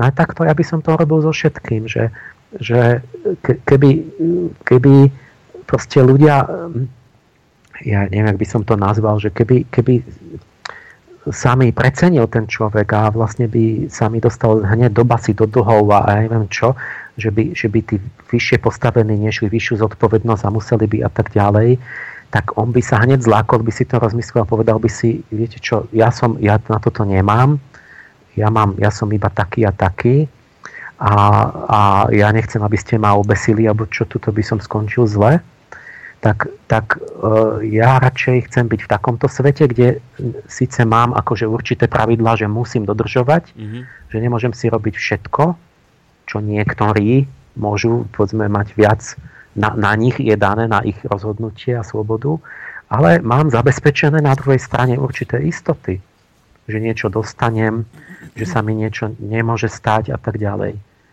A, a že by ten človek e, mal potenciálne má prístup ku všetkým právam, mm-hmm. keď bude rásť a môže a keď ašpiruje a tak ďalej, že sa mi prihlási, že ja chcem byť, ja neviem čo, už medzi ľuďmi, ktorým sú zverené takéto akoby dôvery a tak ďalej. A ja mu poviem, výborne, konečne vítame, lebo veď cieľom najvyšším je ten duchovný rast všetkých. Čiže v konečnom dôsledku tá demokracia je ten, ten Michael je aniel všetkých anielov, to vodca tých nebeských vojsk, čiže všetci by mali vojsť do tej demokracie, lebo oni sa tým stanú plnými osobnosťami a všetkých, všetci budú robiť si, čo chcú, keď budú, už, keď budú svetci. A, ale, ale to musí reálne byť. Ja nemôžem sa tváriť, že som slepý, že to musí byť reálne. Ja mu poviem, pozri, choď, môžeš ísť medzi, medzi nás, toto je vyššia šlachta, vieš, ale my tu máme medzi sebou taký svet, že napríklad my neklameme. Že hovoríme pravdu a sú tu určité také, ktoré, keď to dokážeš, keď máš takú silu charakterovú, tak poď a my sa privítame nového brata, že nie, že ja ho chcem držať, že chcem utlačať a vykoristovať tú nižšiu. Že to mm-hmm. by bol ten zmysel, by musel byť v tom, že vlastne tá, tá, ten kráľovský rozmer hierarchie by slúžil tomu, že všetci majú sa stať, že, by, že, že má byť demokracia. A naopak, tá demokracia by slúžila pre ten vertikálny vývoj, že ona tým, že by tí ľudia boli no, proste navzájom. A, takže si predstavte, že, že on by povedal, no ale tu sú nejaké podmienky, keď ty chceš mať tú, tú širšiu slobodu, že môžeš toto, toto, toto a ja neviem čo napríklad, že my tu hovoríme pravdu a tu to nemusíš, ja neviem, že uh, ja už neviem, čo by som si vymyslel, že plno veci by sa úžasne zjednodušilo. Si predstavte utopiu mravnú, morálnu. No. Že by boli ľudia čestní, no tak by ste mohli zrušiť kontrolný daňový úrad. Každý by tam poslal peniaze a, a pravdivo. Mm-hmm. Ja neviem, že žiadne kontroly, lebo že to je, prav, to je pravda. A teraz rád by ste zrušili nejaký tém, čo policie, polovicu, alebo väz, tri štvrtín väznice by nebolo treba. To, to, to bolo krásne, že ten šlachtic, akože ten, tá myšlienka toho bola, že šlachtic bol ten, ktorý mal už duchovné ja. Že tam sa dalo apelovať na česť. Že toho nešlachtica bolo treba, že dereš, zbičovať ho, alebo ho za, reťaz mu dať, na, aby neutiekol. Ale, ale u toho šlachtica nebolo, ne, on nemal okovy. Oni povedali, že, že, že slúb, že zostaneš tu. A stačil slúb, mm. že neujde. To som, myslím, rozprával, neviem, či som rozprával taký krásny príklad, ako, ako dvaja cisári boli sokovia. Mm-hmm. 13. 14, 13. 14. začiatkom. A ten jeden druhého pustil z väzenia na slúb, že sa vráti. A vrátil sa. Lebo to bolo šlachtické slovo. A že u toho šlachtica sa apelovalo na čest, že bolo na čo apelovať. U toho obyčajného bolo, že keď ho fyzicky mu nepohrozím, tak on bude utekať, klamať, krádnuť a tak. A šlachtic, tam sa tá hrozba straty cti, tam stačilo slovo. Že povedz, že to... A on keď slúbil, no tak to potom dodržal. Lebo by stratil česť. Mm-hmm. Čiže toto sú nesmierne rozdiely, keď je to, to, takýto rozmer ako duchovný, tak by prišiel medzi nás a poviem, no tak tu, tu sme, vieš čo, medzi. A tu musíš takto, keď na to máš, tak, tak poď. A tým lepšie sme sa posunuli ďalej. Ale potom, keď bude medzi nami a tam zistím, že mi klamal, tak ho kopnem do zadku a spadne do tej nižšej vrstvy. Poviem, toto mi tu, ne, toto, ty tu nemôžeš byť. Tam, tam budeš ešte a potom a o 5 rokov sa prihlás, či si tak ďaleko, tam, ja neviem čo, medituj, alebo sa modli, alebo pracuj na sebe, alebo niečo, keď chceš, alebo tam zostaň, ale toto nebudeš robiť takto, že my budeme riešiť tu klamárov medzi sebou a, a mať takéto motanice a týmto sa zdržovať. Nie? Takže mi vypadne odtiaľ. A, a Čiže ja, akoby, toto to je taká nejaká predstava, ale to je len taká filozofická myšlienka, taký zárodok, že mm-hmm. takto by to vlastne logicky malo byť a bolo by to ideálne. Vy ste, e, my keď sme ešte dávno riešili, myslím, prvú reláciu, ktorú sme mali s vami tu na Slobodnom vysielači, tak sme rozoberali rozdiely demokracie tej, ktorá fungovala v antickom Grécku a tej, ktorá funguje dnes na Slovensku. A jednu zo zásadných rozdielov, ktorú ste tam povedali, ktorá bola vtedy a ktorá je dnes, bola tá medzi antickou demokraciou a tou dnešnou je tá, že napríklad v antickom Grécku, v tej antickej demokracii nemohli všetci ľudia hlasovať. Nemal každý automaticky volebné právo len tým, že dovrší 18 rokov a už môže voliť, že nie, že nemohol voliť, že ak si to dobre pamätám, vy ste hovorili, že voliť mohol v antike, v tom Grécku len, len ten, kto sa nejakým spôsobom pričinil o dobro toho daného mestského štátu. No a teraz podľa týchto vašich duchovných stavov, vy ste povedali, že teda ja by som dal každému možnosť, nech si vyberie kam chce ísť, do ktorého toho stavu. Ten najnižší by bol s najmenšími povinnosťami a zodpovednosťou, ten najvyšší stav s najvyššími povinnosťami a zodpovednosťou. Takže Dalo by sa podľa tohto očakávať aj, aj to, že vy ste potom zrušili to všeobecné volebné právo pre ľudí? Podľa, to, podľa týchto vašich duch, duchovných stavov by nemal každý volebné právo? Povedzme, tí z tých dolných kázd alebo z tých dolných skupín, tí by nemohli hlasovať? No, uh, uh, musím tak povedať, že um, ja vlastne teraz vykladám to, že aby sa pochopilo vôbec ešte na filozofickej rovine, lebo to je jedna vec hovoriť o čistých princípoch, čo je správne, mm-hmm. že to vnútorne si to vyžaduje, že tu potreba splniť určité požiadavky duchovné, bez ktorých to dopadá zle. A teraz úplne ešte iná rovina je, že ako sa do praktickej roviny politickej pomocou akých mechanizmov a týchto vecí akože má preložiť taký, nejaká, taká, taký ideový princíp. A to je ťažké. A, e, čiže ja ešte som nenavrhol, že jak to máme robiť vlastne, že čo, čo navrhujem teda konkrétne. No, no a zas tam musím povedať dôležitú vec, že, že ja vlastne nemôžem konkrétne navrhnúť, teda môžem, ale že to není tak, že by som mal nejaký e, legislatívny mechanizmus, ktorý by to zabezpečil že to budem, že urobím stranu, že za to budeme hlasovať. Alebo tie legislatívne mechanizmy totiž fungujú vždy vlastne až vtedy, keď ich väčšina chápe a plní dobrovoľne. Mm-hmm. A keď sa zavedie niečo, čo tí ľudia nerozumejú, nechápu, nechcú, alebo akokoľvek, tak to vlastne je ešte škodlivejšie, než keď že musíte to zrušiť, tie zákony, lebo oni v podstate sa stanú niečím, čo ešte je horšie, než keby neboli. Takže nejaké také skokové inžinierstva, že ja napríklad by som zaviedol zrazu nejaké zákony, nové, nový systém zákonov, kde by, ktorý by bol založený ideálne na tej predstave tých mojich, e, toho, toho demokratického kráľovstva, vlastne, že je to sklúbená úplná sloboda so správnou hierarchiou. Mm-hmm. To by bolo niečo ako dem- kráľovská demokracia alebo demokratické kráľovstvo. Tak, tak ja keby som to spísal ideálne, tak by to dopadlo zle. Lebo vlastne tým, že to ľudia nerozumejú, neosvoja si to, nebudú to, to proste budú pre nich španielská dedina, tak oni vlastne začnú, by bol nejaký zmetok, nie? že by každý by sa by tu, by tu niečo táral, blúznil, pretože, pretože to Tomu by ste nevedeli ani rozoznať proste ako keď, to je, ako keď používate slova, ktorým rozumie 5 a, a ďalších tisíc nevie, čo to slovo znamená, ale, ale rozprávajú. Tak, tak to, by ste, to by sa nedalo o ničom dohodnúť, to by zle dopadlo. Tak, tak, tak povedzme, komunizmus bol takéto tzv. skokové inžinierstvo sociálne, že že, že Lenin vytvoril na papieri nejakú dokonalú ideu a potom naraz v jednej revolúcii toho 17. novembra to zaviedli. A teraz potom zrazu vysvetlo, že, že to nefunguje. Z mnohých dôvodov. Tak ja preto že musím k tomu povedať, že ja si myslím, že sa tu dá len evolúcia, ktorá ide ruka v ruka s tým vývojom vedomia a že vlastne dá sa konkrétne, ale že to musí byť vývoj po krokoch, že začať sa podľa mňa musí tým pojmom cti a týmto kultúrou komunikácie a postupne tvorivo hľadať prvky aj od malých, hmm. ktoré sa budú včleňovať v tomto zmysle do spoločnosti a až tak, že so spätnou väzbou, že keď to nebude fungovať, tak sa zastavíme, alebo že musí sa to hmm. pochopiť, alebo zmeniť.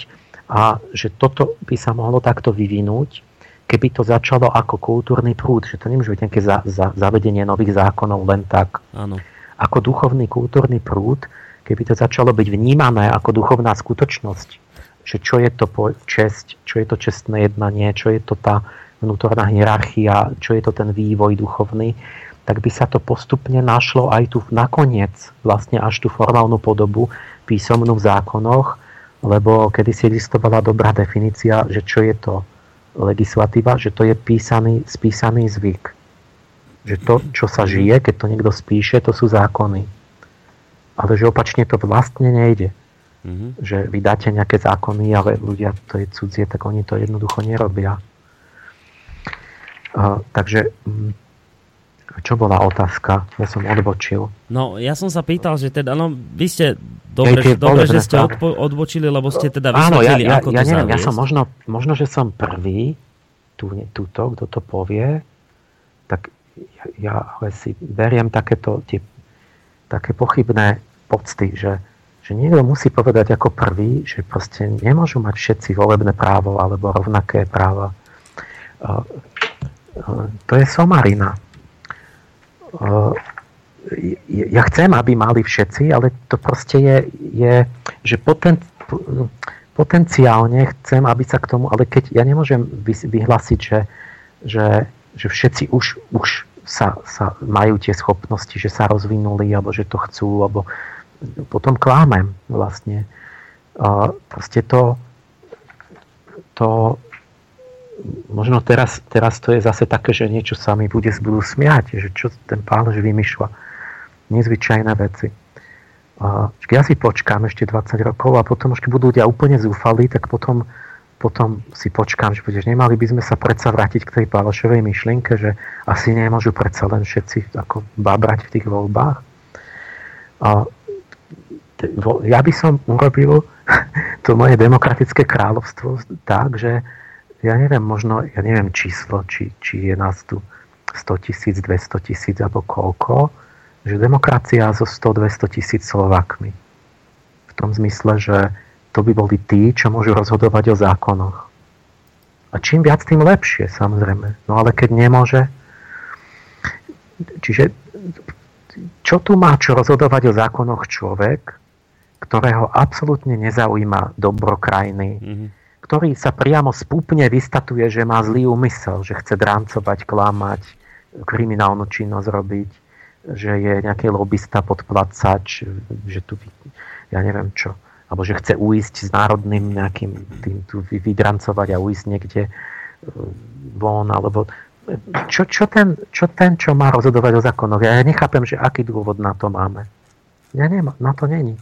Ten tam škodí, ten tam zacláňa, kazí výsledok.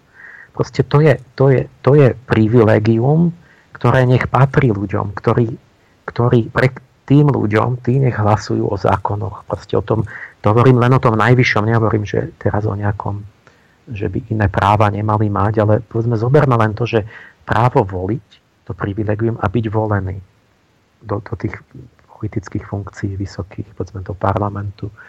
A veď to je niečo, čo je podľa mňa privilegium, ktoré patrí ľuďom, ktorí nemajú osobný, bezprostredný, egoistický prospech za svoje najvyššie božstvo.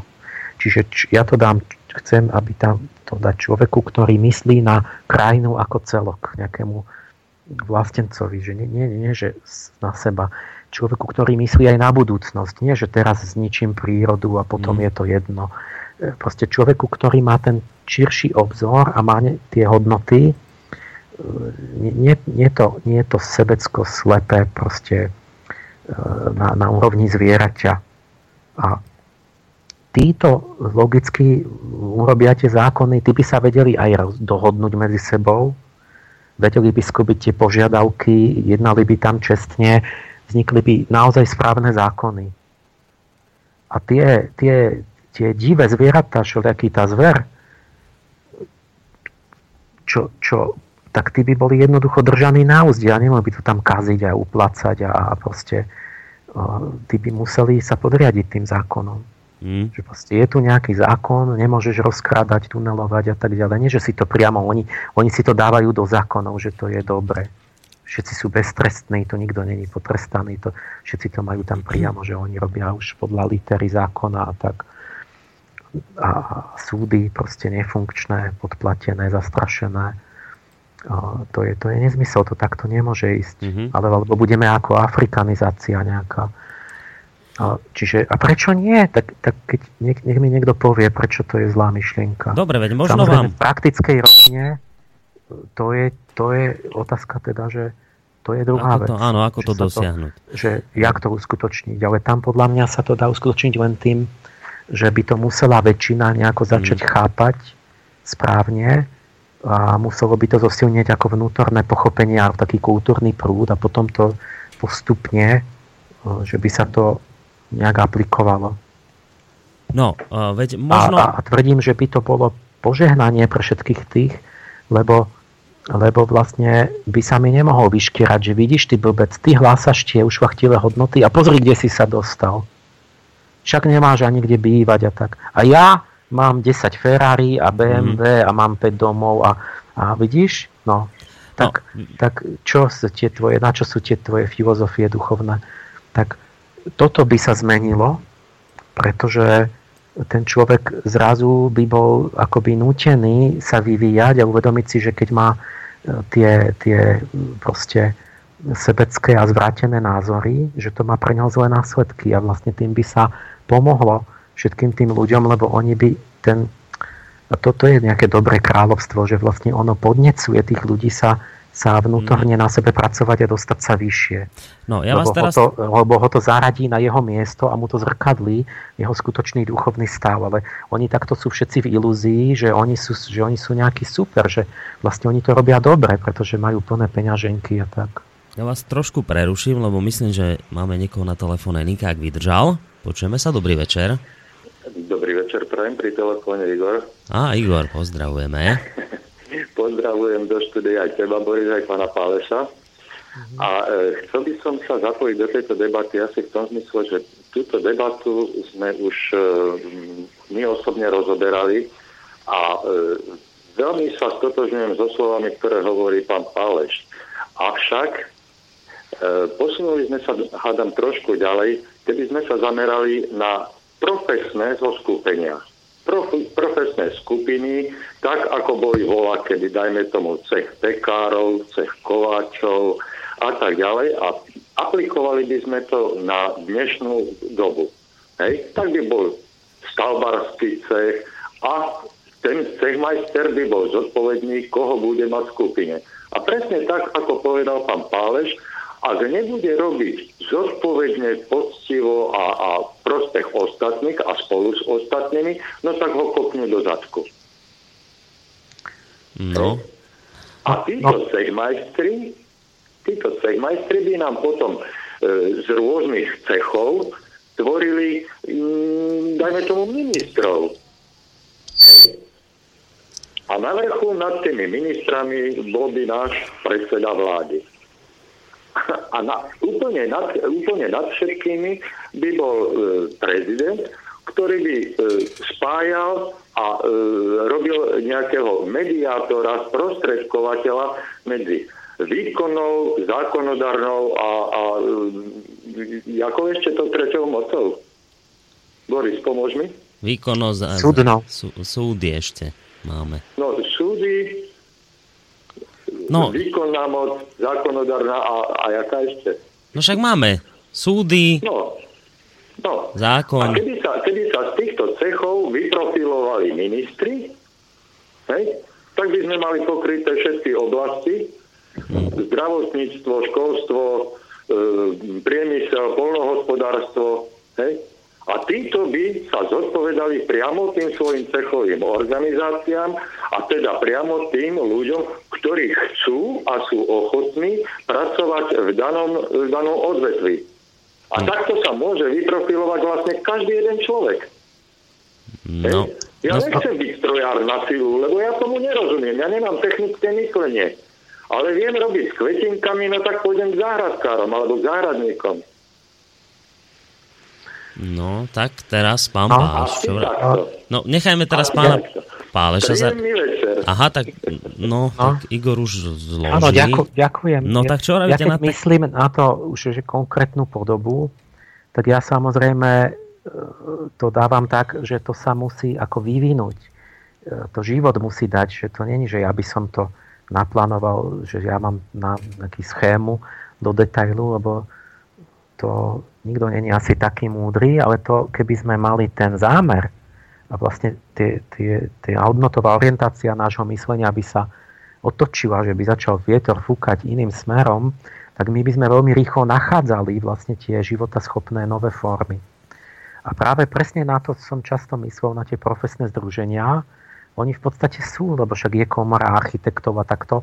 A na tom západe to vlastne čiastočne funguje trochu lepšie, mm-hmm. že si dozerajú na, na poctivosť a, a v tej svojej oblasti, že aby uh, že takto to malo byť, ale takto to kedysi bolo presne v tých cechoch, že v tom stredoveku bol jednoduchší život, bolo to také jasnejšie, že proste tie remeslá boli niekoľko remesiel a sa nejak poznali navzájom, že tam bolo to ešte s takou morálkou prepojené, že bol ten žiak a tovariš a majster a mali určitý aj ten tak, tak tým mravný kódex a, a, díval, a poznali sa a dívalo sa na to, že kto ako sa osvedčil. Mhm. Aj teda e, či bol šikovný, ale aj ako, aký bol človek a že ten tovariš mal tú, cecho, tú nejakú knižku e, tovarišskú a že tam, keď bolo, že niečo ukradol, tak to potom išlo s ním. Akože, že toto je takýto, že má taký charakter a tak ďalej. Nie, že proste zaklope na susedné dvere a tam je znova rovný a slobodný a plnoprávny a tak, ale povedali, no počkaj, ty si ten zlodejíček od vedľajšej ulice? Tak dobre, ale dám bacha, lebo tak to... Čiže my ako keby sme úplne vymazali ten, ten mravný akoby to oko a, a potom sa dostávame do úplných samovražedných stavov v spoločnosti a len dnes je svet zložitejší, ale ten princíp sa musí dať nájsť a musí sa dať uplatniť, len to musíme chcieť. Mhm. Musí to nejako ísť, nejako takto, lebo to fakt je teraz tak, že nám upadajú tie profesné, že vlastne sa nemôžete spolahnuť ani na odborný názor. Že vlastne dneska už je taký rozvrat, vlastne taká korupcia odborného názoru, že vlastne nemôžeme, že, že tu keď niekto chce, tak máte názor experta, ak, a kto má peniaze, si zaplatí opačný názor experta. Mhm. Ale to je totálna korupcia. Potom vlastne ani tí lajci čo by sa mali na to orientovať, že niekto sa v tom vyzná, tak sa nemôžu spolahnúť na to a vzniká totálny akože chaos na ulici. Mm-hmm. Že, uh, čiže na, prečo? Lebo to, toto je to, čo stále hovorím, že tie profesné združenia, že povedzme univerzity pre mňa, že oni si majú strážiť tú, tú morálku a tú kvalitu tej svojej disciplíny, že proste architekti by sa mali hambiť a povedať, že keď tento, že padajú tie budovy, tak ale veď my sme mu nedali on není náš, my sme ho vylúčili, to není architekt, aby to každý vedel.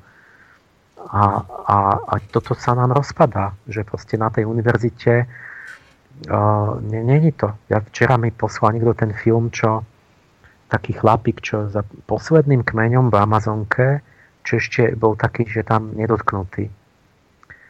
Že išiel tam ako misionár a skončilo to tak, že, že, že vystúpil z cirkvy a že oni ho obratili, tí indiáni, a že pochopil, že oni v podstate tam žijú šťastne a že im má dať pokoj s tými abstrakciami ako Boh a hriech a toto. Lebo, že, ale začal sa zaoberať ich jazykom a ste mali veľmi zvláštny jazyk, nejaký veľmi jednoduchý. A teraz zistil, že nemá nejaké úplne základné vlastnosti, že tam nie sú ani rekurzia, tam nie je. Jano povedal, že, že Fero si myslí, že Ivan pôjde a tak. Mm. A ja som pozeral na to, tiež si hovorím do čerta, že tí, tí, tí lingvisti, ktorí aj ja neviem, ako to je s tým jazykom. Zdá sa, že nejak to tak je približne, že je strašne jednoduchý jazyk. Mm-hmm. Ale že začali ho, napadli ho vlastne tí univerzitní akoby lingvisti, že to protirečí ich teóriám. A, ale nikto iný nerozpráva, že iba traja ľudia na svete rozprávajú tým jazykom tých indianov. Takže jak vedeli, že to není pravda, alebo čo? A, a teraz neurobilo to, čo, čo by mali, že, že proste čestne, profesne, že diskutovať, že zistiť, alebo že ja by som tam poslal niekoho, kto by to tiež preskúmal, že proste kultúra také vzácne, že už proste to boli nedotknutý kmeň ešte. V podstate tam nechceli ani tých misionárov a stále ešte sa tam de facto nič nezmenilo, okrem toho, že šaty už mali na sebe akože darované a tak. No taká čudná vec sa stala za smutná, že oni mu, nie, oni mu nie to odborne, akože by chceli to preskúmať alebo čo, ale oni ho politicky znemožnili, že vlastne cez politické orgány mu znemožnili ísť do tej Brazílie, že už sa tam nemohol dostať fyzicky k tomu kmeňu a dokonca akoby po tom spore nastalo to, že tam nabehli a asimilovali tých indianov, že už tam majú žiarovku a televízory a vlastne, čiže ten kmen zanikne v podstate tá kultúra. Ale to som odbočil zase, že proste nefunguje nám ten, tá profesná morálka, čo je strašná katastrofa, lebo tá demokracia potom, jak má fungovať, že my potrebujeme odborný názor. Že potom všetci budú hlasovať naozaj o tom, že či ten, tá atomová elektráň vybuchne alebo nie, alebo ako tí lajci. Mm-hmm. No. V tých cechoch to bolo, že, že ja neviem, keď mne dedo rozprával, bolo také, že tá dnešná generácia nechápe vôbec, že jak to bolo, že, že keď niekto takto, ako dnes ľudia sú, že tam niečo klame a kradne a, a zlú prácu odvedie, že to hneď bol akože mal zlé meno a išiel. No áno, lebo kazil meno aj tým druhým. predstaviť, že to bol oveľa lepšia bola tá morálka, mm-hmm a dneska ako keby všetko prechádza bez následkov, lebo, mm.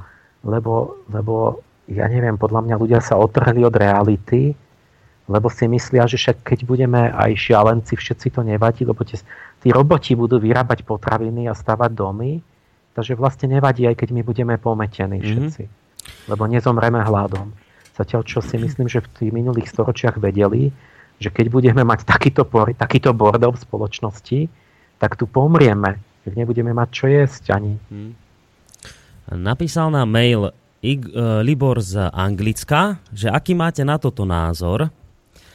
Píše, dobrý podvečer, skvelá debata ako stále. Chcel by som len prispieť takou informáciou k téme. V anglickom parlamente napríklad e, sú hlasy, ktoré navrhujú zobrať volebné právo väzňom, lebo keďže porušujú zákon, tak by sa logicky nemali podielať na jeho tvorení No ale je problém, lebo Európska únia s tým nesúhlasí, lebo že vraj by to bola diskriminácia väzňov.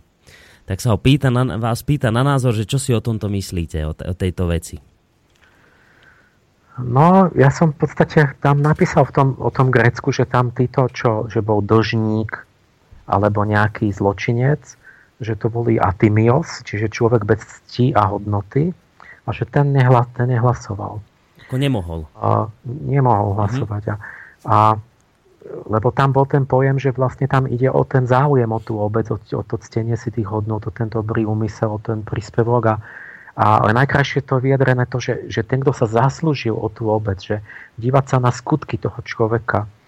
A že tam nehlasovali títo. Ale to musí mať všetko ten morálny rozmer, že čiže ja by som bol asi za niečo také. Lebo, lebo ale, ale, ale nie ako trest, alebo ako rigidnú kastu, že ty už nemôžeš a tak, ale ako práve podnet pre ten vývoj, že vlastne keď uvidím snahu o nápravu, minimálne snahu, ale, teda nejakú aj doloženú tými skutkami, tými činmi, tak mu rád vrátim. To, to, aby, aby som mu dal pocit toho, že sa mohol vrátiť medzi tých ľudí, ktorí sú čest, ctení a majú úctu a tak, mm-hmm. Vyššiu, lebo to chcem. Ale keď, keď ja mu budem dávať všetky práva s tým, že on sa mi smeje a skáče mi po hlave, no tak to je podľa mňa kontraproduktívne. Takže ja by som im istým spôsobom obmedzoval. A, a to, toto je tá filozofické jadro tej debaty, že to je, že, že čo sú práva ľudské? Že to je, o, jak to povedal, o diskriminácia. Áno, že, že je to diskriminácia. Že, to, že im je zoberané, že to je základné ľudské právo, že každý musí hlasovať. A, ale to je, my si povedzme si teraz, že to je otázka, že kto má hlasovať. Že a má mať právo, alebo nemá mať právo a kedy má mať právo. Že my musíme znova od základu premyslieť tie korene tej demokracii, lebo to máme nejak úplne zle. No. Áno, to to je tá otázka, že či má, že v súčasnosti je to tak, Čiže ja tam v tom Grécku si myslím, že oni mu to dovolili, keď vrátil tie dlhy. Napríklad, že, mm-hmm. že niekto je dlžník, len tak mu poviem, no tak potom, keď ty, a, a smeje sa mi, že daj pokoj, že a čo keď ti dlžím, tak, no tak, tak, tak poviem, tak dobre, ty mi nevrátiš, ale potom nie si čestný človek. Mm. Nebudeš medzi čestnými. Ale až vráti, chcem sa vrátiť, chcem sa napraviť, tak dobre, tak si. A že podľa z toho skutku. Samozrejme, mm. Tie konkrétne komplikácie, že ja neviem, by niekto povedal, že tak niekto sa dostal do dlhov nie vlastnou vínou a tak. A tam by potom tam bude následovať množstvo otázok, ale, ale proste my si musíme tú otázku odznova položiť. Hmm. No, je to otázka, lebo to už ako ste naznačili aj v relácii, to je, to je vážny problém, keď sa nad tým zamyslíte, že hlas, jeho váha hlasu je rovnaká, či ste človek, ktorý, ja neviem, je inteligentný, dlhodobo sleduje napríklad politickú situáciu, spoločenskú, zaujíma sa o to, porovnáva, číta, a má takú istú váhu jeho hlas, ako má hlas človeka, ktorý nevytrčí pety z domu, uh, spí, pije a ja neviem, absolútne sa o nič nezaujíma a zneužíva druhých. A hlas tohto človeka je pri voľbách presne rovnaký, takú istú váhu má ako toho prvého. Že to je, to je nejaký rozpor, že to je niečo zvláštne, že je jasné, že ten, ten druhý človek, ten, ktorý, ja neviem, prepije celý deň, on sa nerozhoduje dobre pri tých voľbách a väčšinou to dopadne tak, že si niekto ten jeho hlas kúpi. Čiže to je naozaj vážna vec, keď sa na tým... No, vrchol je, keď si to kúpi, no. tak to potom nemá žiaden zmysel, ešte to škodí. Čiže ja teraz poviem to trochu ako vtip, ale ja, ja si robím také, také humory občas aj, že som, som občas som taký vtip, že a, však zrovnoprávnime aj tých primátov, že šimpánz a tak. Však nezáleží na farbe srsti, na, na množstve srsti, že je to primát tak ako my, na dve oči vpredu a tak chodí po dvoch. A, ale ty si uvedomte si, že čo by sa stalo, keby tí šimpanze išli voliť, tak by sa zlepšil výsledok volieb. Lebo, lebo tým, že by tam hodila tá opica náhodne ten listok, no. tak by sa to zlepšilo, lebo keď tí, tam tí, čo to dávajú tí ľudia podplatení, tak Hej. v podstate oni všetci hlasujú za nejakých zločincov, ktorí de facto štátny rozpočet používajú na sebecké ciele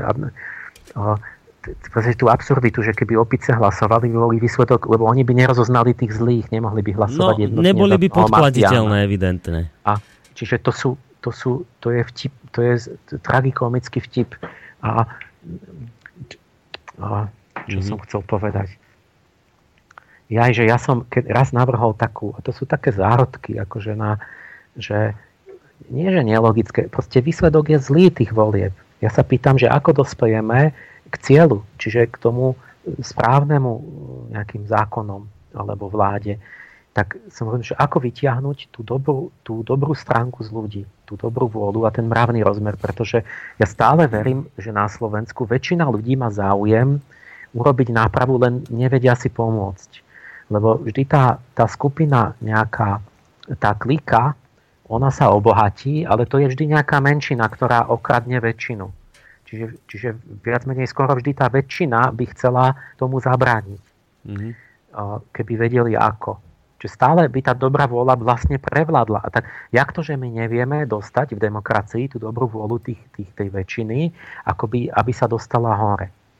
Tak, tak som navrhol taký, taký nelineárny systém volieb. A neviem, že to je domyslené, ale že nemusí byť lineárny, že nemusí mať každý rovna, môžu vš- hlasovať všetci napríklad a nemal by každý rovnakú váhu hlasu. A jak, teraz znova, že jak by sa to rozhodla nejaká komisia, že kto má 10 váhu. Kedy si to bolo v tej, ešte za Rakúsko-Uhorska tak, že mali rôzne váhy ľudia a podľa majetku. Čiže povedali, tento človek je vážený a robí veľké, tuto má veľký význam v, tom, v tej ríši tak on má hlas úmerný toho, že je bohač. Mm-hmm. Alebo teda nie, že bohač, ale že sa bralo, že on ako je ten, ktorý, ja neviem, ako keby ste platili viac daní, tak máte väčší podiel, ako keby to bola nejaká akciová spoločnosť. Tak tak to bolo v niektorých tých ešte za monarchie, že hlasovali tí, čo boli významnejší, mali väčší hlas. A že urobiť to inak, že dneska podľa majetku by som nedoporučoval, ale že vyťahnuť ten, tú mravnú intuíciu toho človeka, ktorá sa nevie uplatniť. Že, ne, že nech, lebo on hlasuje za niekoho, ani ho nepozná z billboardu. Mm-hmm. To je nezodpovedné. Veď to je všetko klám na tom billboarde, že si sa tam usmievajú, ale že nech volí každý, každý hoci koho, teda každý všetkých, ale len keď ho pozná, nech je zodpovedný. To je prvý princíp, že ja musím, keď niekoho volím, ja ho musím poznať osobne a musím ja zručiť za to, že, že, že ho poznám, že je poctivý a tak ďalej. Že, že, že podľa mňa je inteligentný a poctivý. A to môže každý, to môže aj babička v Hornej Dolnej povedať, že ja poznám nášho pána Farára, Františka, a to je podľa mňa najvyšší vzor človeka, ja, ja lepšieho človeka nepoznám. Ja som za pána Farára Františka z našej dediny. A tam dostanem od tej babičky určitý posudok tej dediny, reálny. Ona naozaj pozná tých ľudí v tej dedine a niekoho si myslí, že je najlepší. A, a ona by nevedela posúdiť, že či je v Európskom parlamente niekto má lepší politický názor na, na neviem čo, automobilovú výrobu. To ona nemôže vôbec tomu nerozumie ona.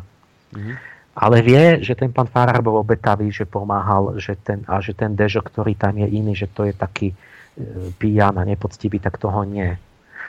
A, a každý hoci koho, a takto by vzniklo vlastne ako keby také ohodnotenie, že niektorí ľudia by v očiach všetkých ľudí ostatných, alebo veľa ľudí, boli videní ako mravné autority a inteligentní, múdri ľudia.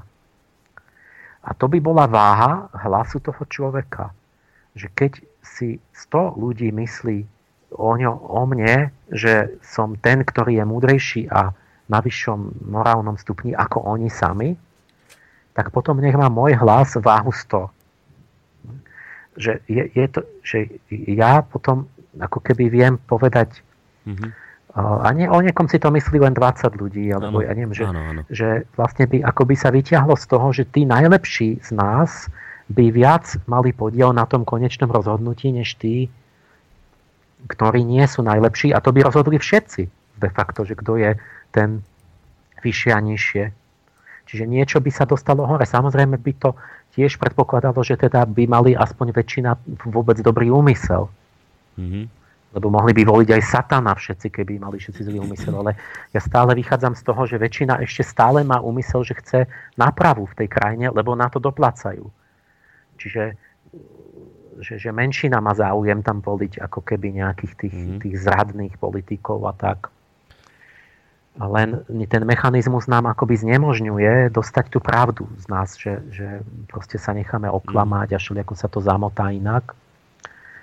Čiže toto sú také, len ako, také podnety, že tu my máme možnosť urobiť niečo veľmi tvorivo. Mm. Nie, my musíme hľadať ako keby ten správny systém a nielen skopírovať niečo z Ameriky alebo tak. Hovoriť frázy typu, že sme si všetci rovní a máme tu slobodu a všetci rovnaké práva a tak ďalej. Že toto je ten problém, že sa to síce rozpráva, ale nikto sa nad tým nezamyslí, čo to vlastne znamená naozaj, keď sa nad tým zamyslíte do hĺbky podstaty problému, že, že byť rovný znamená, že môj hlas má tú istú váhu ako hlas niekoho, kto sa o absolútne nič nezaujíma, kradne, zbíja a tak ďalej. To je zvláštna vec. Máme ďalší telefón. Uvidíme, kto sa nám dotelefonoval tentokrát. Dobrý večer. Halo, Dobrý poč- večer. Ja, som, ja sa tiež počúvam vašu reláciu a chcel by som sa spýtať na názor pána Páleša. Nie je potom rozumnejšie vrátiť sa späť do v podstate mestských demokracií, do mestských štátov, kde každý každého poznal a svojím spôsobom z týchto mestských štátov potom vytvárať akési vyššie demokracie. Mm. Nie je to správnejšie? No. Je to máme na diskuziu. No, ďakujeme. Ja som tam nejaké maily. Áno, áno, veď práve vidím, že vy ste sa pýtali zrejme, že či je riešením vytváranie komunít e, štýl mestských štátov. Tie sú ťažšie zvládnutelné globalizáciou, ale ľahšie vládnutelné demokraciou. To ste vypísali však. Nie, myslím že nie, ale to je jedno. Aha, je, dobre, takže vidíte, tak to je vlastne podobný, podobná otázka. Ďakujeme veľmi pekne. Majte sa, do počutia. No, pán Páleš, tak čo by ste povedali? No, také... je to, vy ste to mysleli tak, no, že už, teda už... hierarchicky, nie? Že, že teda... No už nám zloží. Už... Áno, ale tak som to pochopil, že lebo keby to malo končiť iba v tom, no je, je, to je na, všetko na úvahu, čiže keby, keby som mal e, v mestskom štáte demokraciu, jak tí Gréci mali mestské štáty a tam bolo relatívne pár tisíc, alebo v Atenách, že bolo možno, neviem, 20 tisíc, či 50 tisíc, či koľko proste. E, to sú počty, kde ešte viac menej sa môžu nejako zísť a komunikovať a sa nejako poznať. A to bola veľká výhoda toho. Lebo teraz, keď my do Bruselu, proste my absolútne nevieme, proste to je strašne ďaleko a nevieme kto, prečo, čo tam vlastne robí. Mm-hmm. A Čiže tu by bola výhoda v tom malom spoločenstve, vlastne by to musí, musí nejak byť splnený toto, že, že musí to začať niekde v malom spoločenstve, kde sa tí ľudia nejako môžu vôbec zísť a ľudsky komunikovať. Čiže nie cez stroje, cez internet a tak. A kde sa poznajú aj osobne a práve ten morálny rozmer. A kde povedia tomu Férko, počúvaj, však ty si nevieš ani svoje vo svojej rodine dať do poriadku. Ty chceš byť prezident nie že, nie, že tam môže každý kandidovať a teraz je to nejaká tvár, na, na, nehovorím, že niekto z nich teraz, ale že proste na nejakú funkciu a že povedia mu, že, že, že v takej dedine, keď to bolo, kedy si sa poznali, tak, tak sa začali bábky smiať a povedali, že Jánko, ale choď. Mm-hmm. A teraz, keď si v New Yorku, tak ľudne môžeš vyťahnuť nejakého ožrana z nejakej žumpy a dajú ho na neviem čo, proste ministerskú pozíciu, obleknú ho do kravaty a povedia mu, čo má povedať. Niektorí mi tak pripadajú tam z tých politikov. A, a to je super. Ten slúži dobre a, a poslúcha a, a si môžu myslieť jenom, že slušný človek. Hmm. Že niečo musí byť, že tam musí to začať v málom, ale nemôže to končiť v málom, pretože dnes asi je tak svet zložitý, že že musia byť aj nejaké väčšie celky sa dohodnúť. Ja neviem, že či ten systém vlastne nemáme, lebo však to by mali byť tie miestne zastupiteľstva a tie VUC a takto, že vlastne by mala fungovať podľa aj tej dnešnej idei tá demokracia zo spodu. Ale my že, že to proste to je hlavné to, že my nemáme tú kultúru, tie zvyky, tie správanie k tomu. Že proste tam tí občania musia naozaj živo participovať, zaujímať sa, navrhovať, e, dávať riešenia, musí ožiť ten demokratický život naozaj na tej miestnej úrovni a potom takto z dola by sa dožad, aby by, by možno bola zdravá demokracia až hore. No tu sa dostávame až, vlastne... Až na úroveň Slovenska a na úroveň tej Európskej únie. Hmm. Mňa minula jeden taký, že mladší trošku odo mňa ma dosť tak potešili, že mi rozprával cestou do Prahy kamarát, že čo všetko robia, že sa chopili takí, takí triciatníci, proste, že participatívna demokracia, zišli sa E, že každý na svoju oblasť, čo ho zaujíma, že jedné cyklistické chodníky, lebo sú, neviem čo, cyklisti, druhý hento, toto, tamto. A zač- normálne to začnú riešiť, že ako to má byť. Navzájom sa poučia, vymenia si informácie a začnú chodiť za poslancami. Máme tu vypracovaný návrh a keď tomu poslancovi prídete, že si predstavte, že na jeho poslaneckej kancelárii si, vymi- si podávajú kľúčky sami lobbysti a uplatkári. Ani iného nevidí tak nakoniec niektorému vyhovie. Mm. A, a, a nikto tam nepríde z občanov, tých, tých tzv. občanov, čo, čo majú to vlastne participovať s nejakým dobrým návrhom konštruktívnym. Tak čo ten poslanec bude zastávať? Sám to vymyslí? Ale keď hovoria, keď sme za nimi išli a takto a takto, boli trpezliví a viedno aj toto, tak, tak vlastne oni aj potom aj začali spolupracovať a aj teda sa šeličo aj mm. presadilo, prijalo, niečo sa zmenilo. Dokonca mi hovoril, že oni prispeli k tomu, že sa v Európskom parlamente jedná o tom, čakaj, čo to hovorili, aj o tom, že, že všetky tie zmluvy a, a tie transakcie obchodné, že majú byť v počítači registrované, zverejnené. Že, že to bola iniciatíva tu od nás a že sa to dostalo až hore do Európy. Že to oni k tomu mhm. nejak prispeli.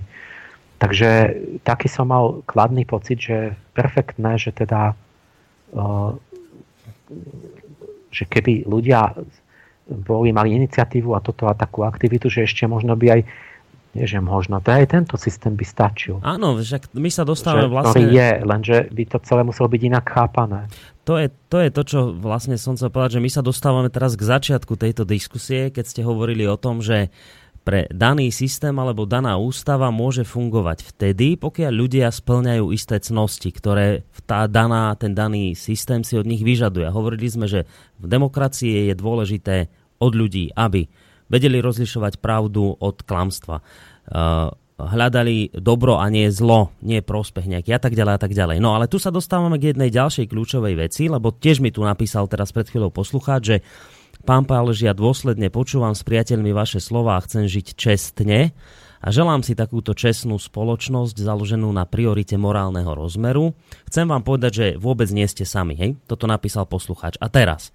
A, máte človeka, ktorý naozaj chce žiť morálne, chce žiť čestne, chce rozlišovať pravdu od klamstva, chce hľadať dobro a nie, nie byť nejaký prospechár. Ale Teraz žijete v takom kom- komplikovanom svete, kde sa tá pravda hľadá ťažko. Napríklad zoberte si oblasť médií, ktorá vás, ktoré vás rôznym spôsobom zavádzajú. Vy máte pocit, že robíte dobrú vec a vlastne konáte zlo. Že, že dnes je už tak ťažké nájsť tú pravdu v, to, v, tom, v tej záplave všetkých tých rôznych e, informácií, pretlaku informačnom, že, že dá sa to ešte dnes vôbec nejakým spôsobom naplniť tento, tento ideál, tieto cnosti?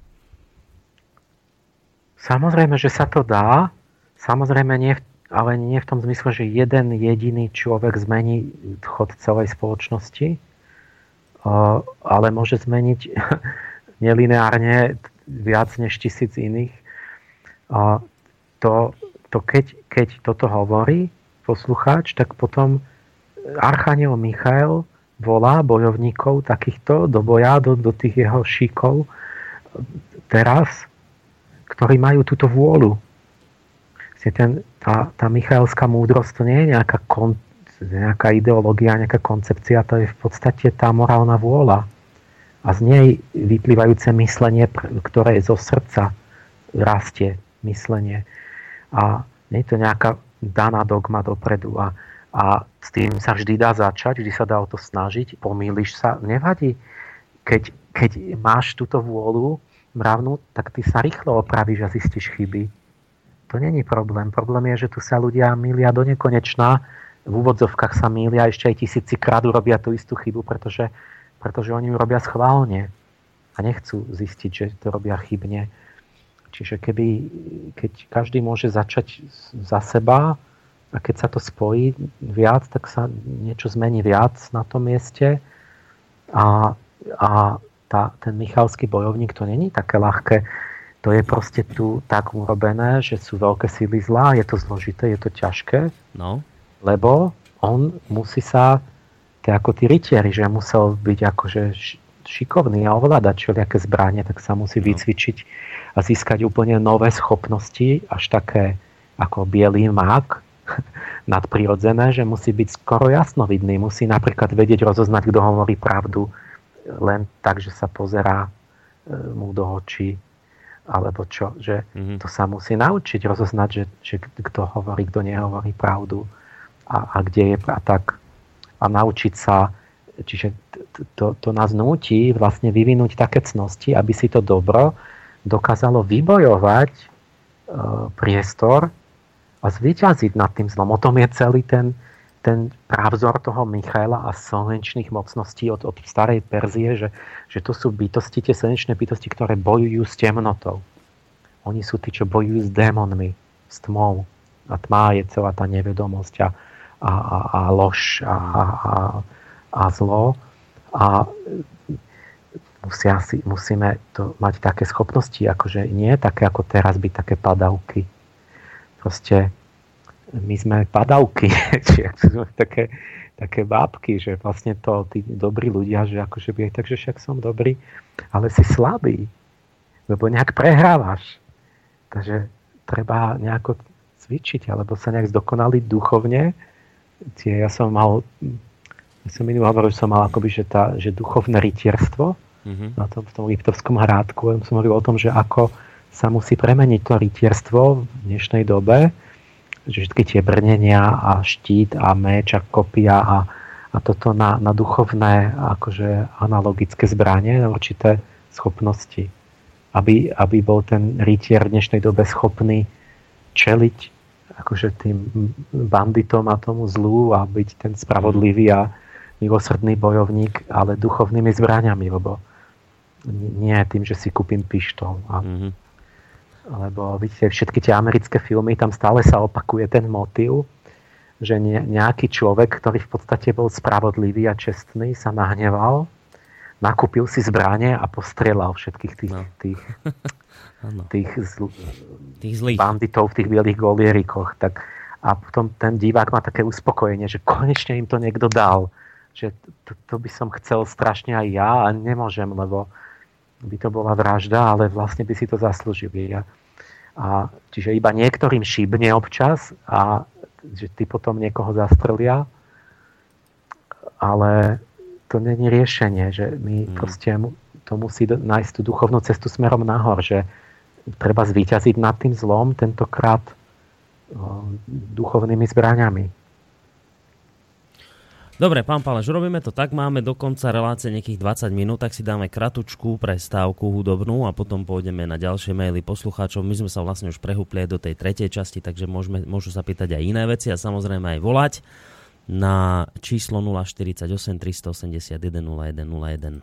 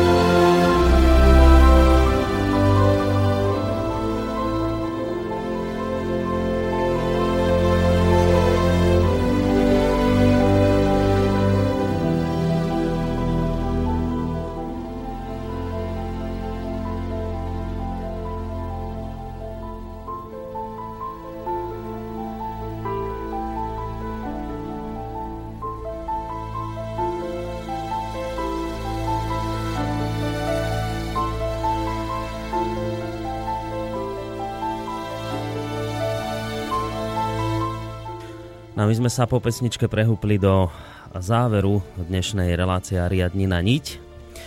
Pán Paleš, prišiel vám mail od vášho priateľa známeho Juraja z Poľska a píše takúto vec, že Emil, zdravím ťa zo zahraničia, je skvelé po rokoch ťa počuť a cítiť ten neustály kontinuálny vývoj a rast. V dnešnej relácii otváraš tie správne dvere a ponúkaš hodnotné myšlienky, ktoré pre niekoho môžu znieť utopisticky, ale v skutočnosti sú dobré a zdravé, ale hlavne sú reálne, to znamená, že sú aj uskutočniteľné. Viem, že ty vieš, že je nemožno večer zasadiť strom a ráno zbierať úrodu. Všetko je proces, ktorý si vyžaduje veľa konkrétneho a osobného úsilia, len či to vedia aj ostatní, lebo ak to nevedia, tak svojou netrpezlivosťou zničia všetko. Tým múdrym a trpezlivým popília a spália stromy skôr, ako vydajú prvé plody. To, o čom hovoríš, je nová paradigma, ktorá sa skôr či neskôr tak či tak presadí, pretože je nevyhnutnosťou pre zachovanie života. A teraz konkrétna otázka. V Poľsku je dosť početná skupina ľudí okolo Januša Zagorského, ich snaženie možno nie je celkom identické s tvojimi predstavami, ale určite nie je v protiklade. Oni sa v realizácii myšlienok uberajú cestou realizácie myšlienok a princípov novej paradigmy na lokálnej úrovni. Vytipovali alebo vybrali tri obce v Poľsku, kde chcú uplatňovať obdobné myšlienky a princípy, o akých hovoríš. Myslíš, že by bolo možné podobný model zrealizovať aj na Slovensku? Zdravím ťa, Emil, a vďaka za všetko, čo robíš pre iných. Juraj. No, ďakujem, pozdravujem za pekný mail. O, podobné ako tie v Polsku? Či, mm-hmm. či, lebo, ja ne, ja, lebo ja nemám o tom predstavu, že čo tam robia. Aha. Takže vo všeobecnosti samozrejme, že by sa dali aj tu, alebo že sa o to pokúšajú niektoré také skupinky alebo také, také komunity robiť, že mm-hmm niekde kúp nakúpili pozemky a tam sa snažia žiť nejak takto s inými predstavami. O, takže pravda, že mm-hmm.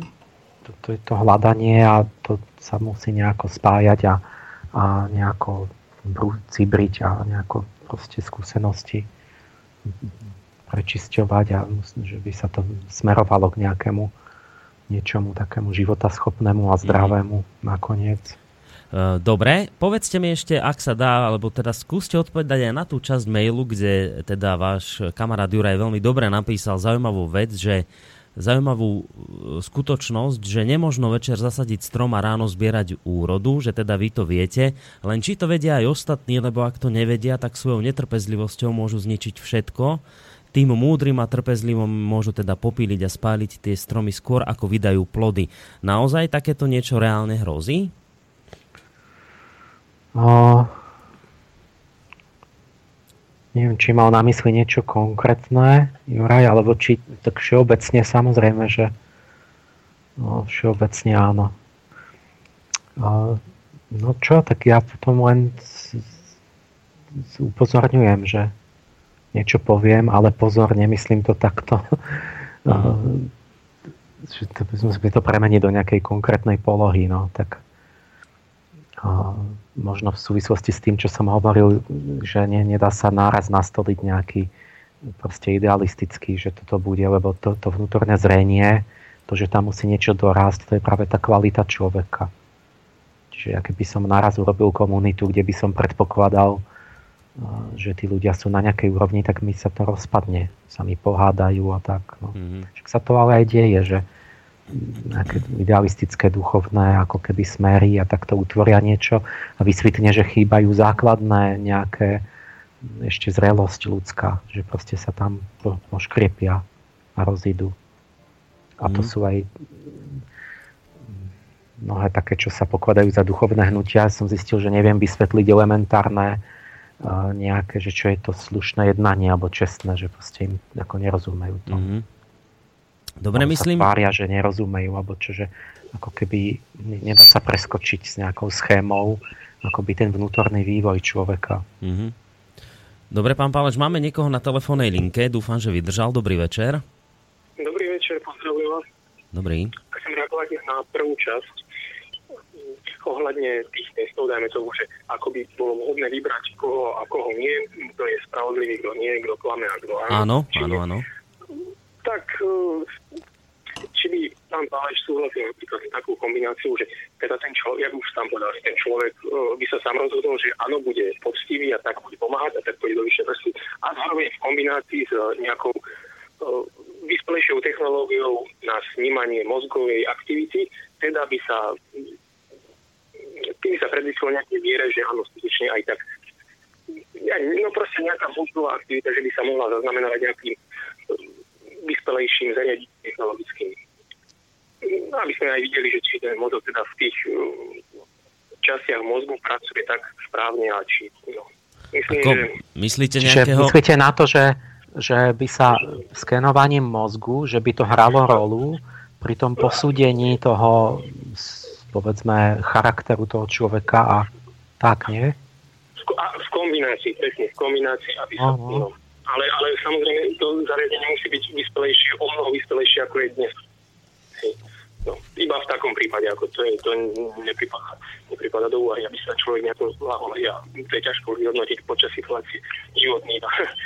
No, mm-hmm. iba v takéto kombinácii. Dobre, tak no. ďakujem vám za možnosť. Ďakujeme pekne, majte sa do počutia. No, tak... o, to, toto není len fantázia, inak toho poslucháča. Mm-hmm.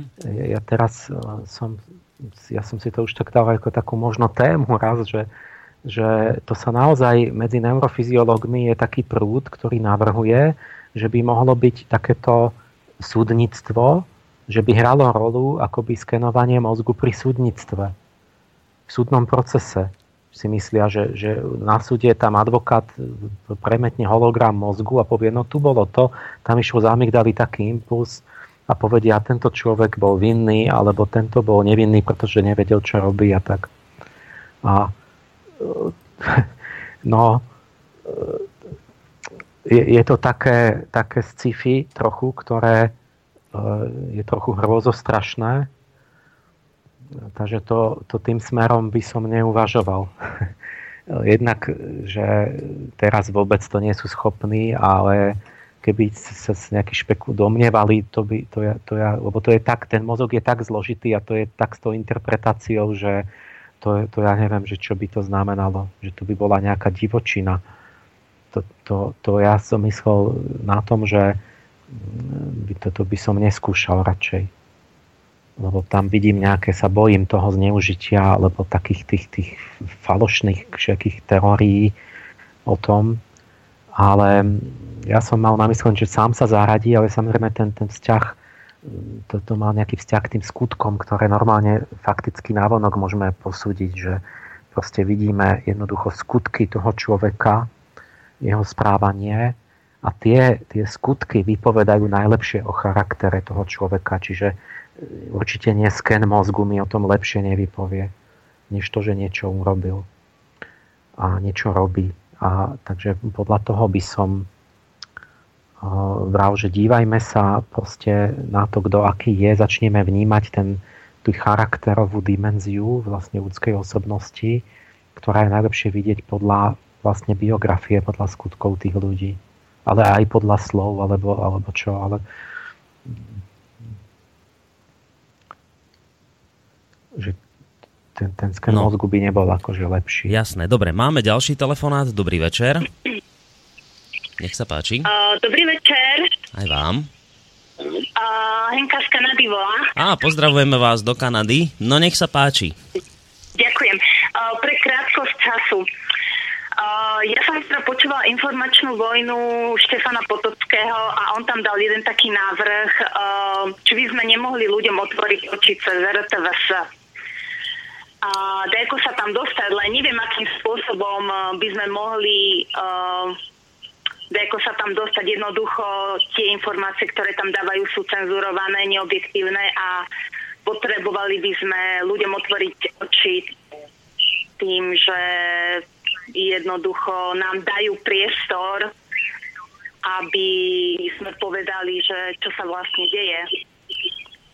A teda otázka na pán... Dúfam, že nie som mimo témy. Nie, nie, no, no, rozmýšľam teraz, že aká je otázka na pána Páleša, že, že akým spôsobom to dosiahnuť, teda dostať sa do RTVS, alebo teda, že aká je otázka? Áno, áno, Boris, otázka na teba v skratke aj na pána Páleša, že... Ale že čo, čo im ako, povedať, ako niečo konkrétne, či všeobecne, akože dostať sa do média?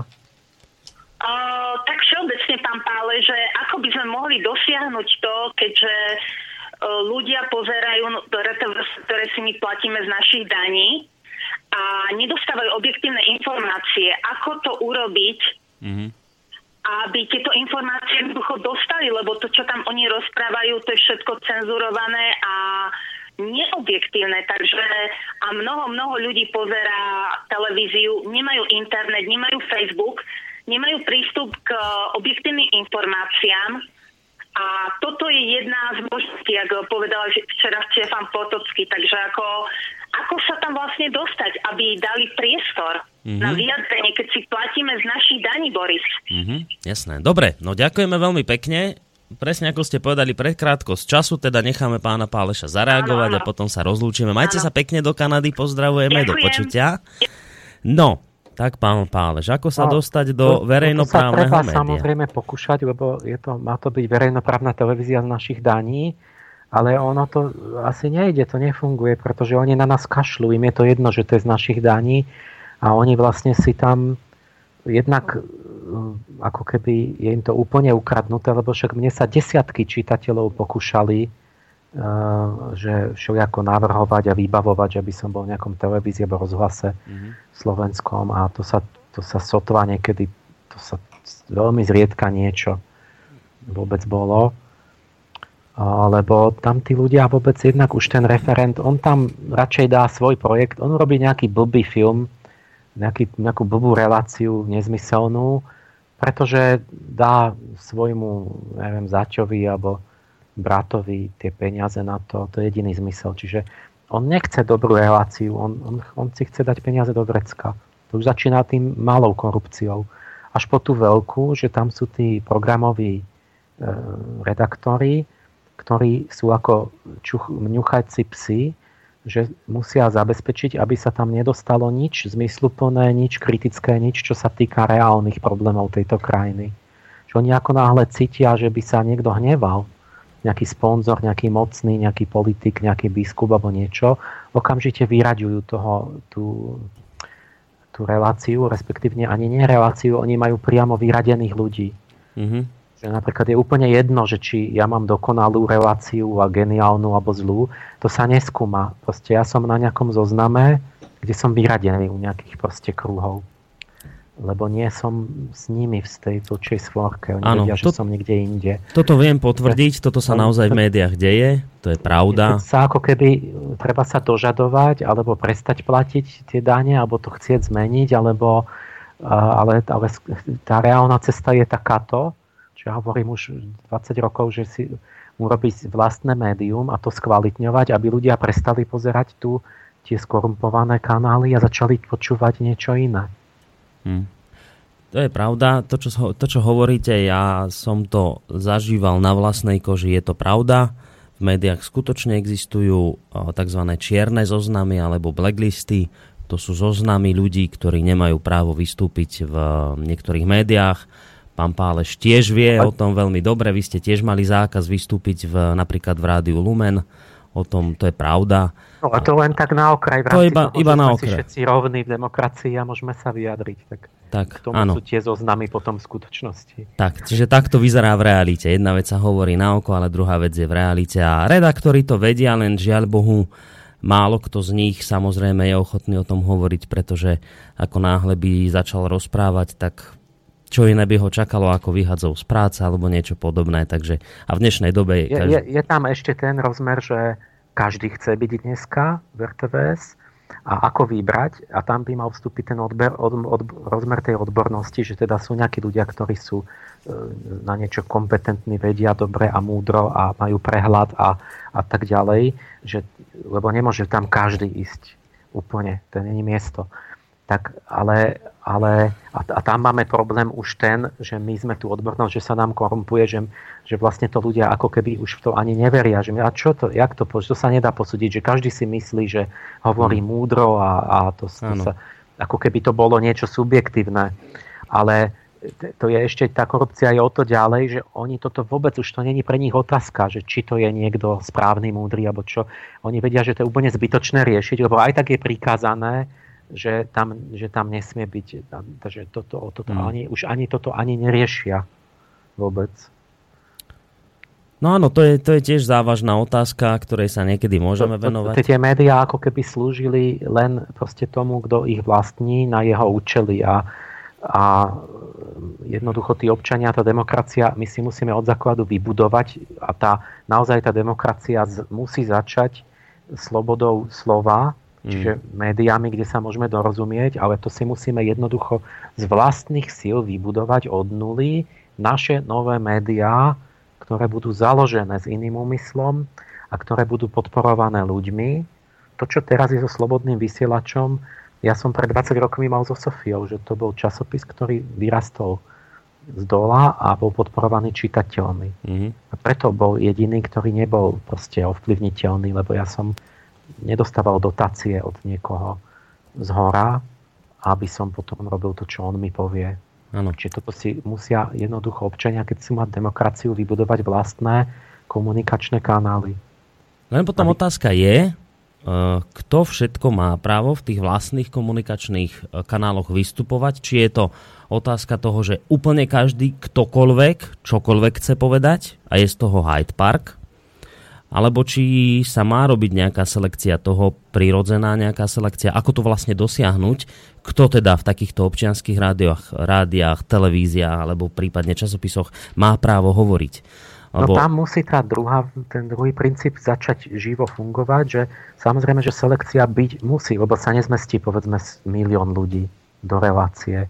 Tak, a tam musí poistiť princípy tej, tej nejakej jednak odbornosti, jednak tej mravnej dôvery, tej autority, mm. jednak takej skúsenosti, že také triedenie, že proste tam proste do rádia a takí, čo vedia aj za ostatných najmudrejšie, najpravdivejšie, najkompetentnejšie, dobre vyjadriť veci a potom tam nemusí jesť všetci, lebo to vyjadrí niekto za neho.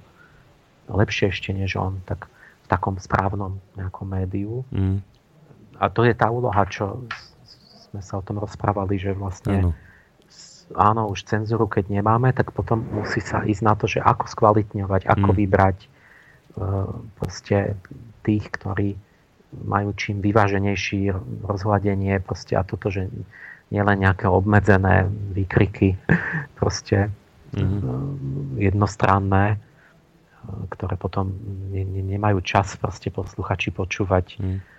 Milión 500 tisíc nejakých dohadov, ktoré boli upečené na rýchlo za 5 minút. Mm.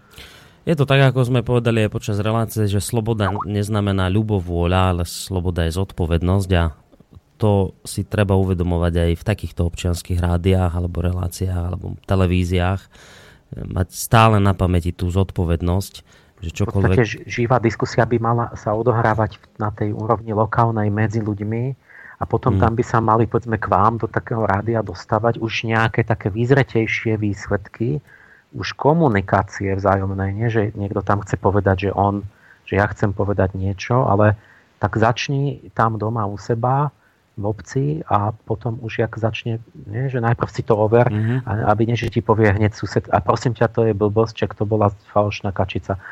No, tak také niečo, čo už prešlo nejakým sítom a je kvalitnejšie, tak to stojí za to, aby to počúvali, povedzme viacerí. Mm. No, dobre, pán Páleš, budeme musieť skončiť, lebo už aj tak trošku naťahujeme túto reláciu, takže nič. Ďakujem vám veľmi pekne opäť uh, za váš uh, čas, No a, ale toto ešte chcem povedať na záver, lebo toto je dosť dôležitá informácia, že my vlastne by sme spolu mali mať ďalšiu reláciu, ak sa nemýlim, až 20. marca. A my sme, my sme sa tak rozprávali my dvaja medzi sebou, že by sme možno mohli skúsiť, keďže teraz už sídlime v nových priestoroch a je možné, že môžu prísť do týchto našich veľkých priestorov, máme takú veľkú zasadačku, tú, ktorú sme si prerobili, že majú možnosť prísť aj poslucháči, tak sme tak rozmýšľali nad tým, že možno by ste mohli prísť priamo do Banskej Bystrice, že by sme tú reláciu 20. marca nerobili takto cez Skype, ale prišli by ste sem, priamo do Banskej Bystrice, ku nám do rádia. A že teda toto je vlastne aj pozvánka pre tých poslucháčov, ktorí máte radi Ariadninu e, niť e, reláciu, ale e, takisto aj jej pravidelného hostia radi počúvate pána Emila Páleša, že by ste vlastne mohli tu s nami takto naživo sedieť a že by sme tú reláciu urobili spolu s vami.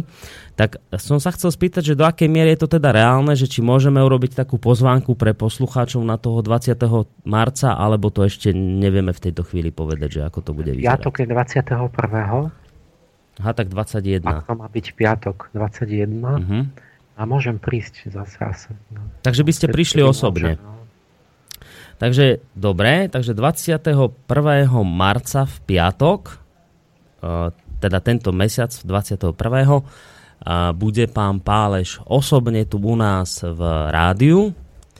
My sa ešte medzi tým samozrejme na nejakej téme dohodneme, ale s tým, že teda to je vlastne pozvánka pre vás, vážení poslucháči, ak máte záujem tu s nami byť naživo a spýtať sa, lebo je možnosť aj priamo sa pýtať tu od nás do, do relácie, ak máte chuť sa priamo aj naživo niečo opýtať pána Páleša a vôbec s ním potom aj po relácii posedieť a podiskutovať, tak e, toho 21. marca v piatok vám vytvoríme takúto možnosť. Miest je tu dosť, takže chcem vás poprosiť, že aby sme mali my takú predbežnú predstavu alebo prehľad o tom, že koľko vás asi zhruba príde, tak chcem vás poprosiť, ak sa dá, tí z vás, ktorí by ste mali záujem, napíšte mi najlepšie na boris zavináč slobodnyvysielac.sk Neba stačí že napísať, že máte, že, že prídete nejaká taká, nie je záväzná, nie je to nič záväzná, ale tak zhruba, aby sme mali predstavu o počte ľudí, tak mi napíšte mail a ja sa teda teším na to, lebo my sme s pánom Pálešom mali dve relácie naživo, potom už len, už len cez Skype a ono je to naživo samozrejme vždy iné, keď tu bude. Takže sa teším, pán Páleš, že ste túto ponuku od nás prijali a že sa teda 21.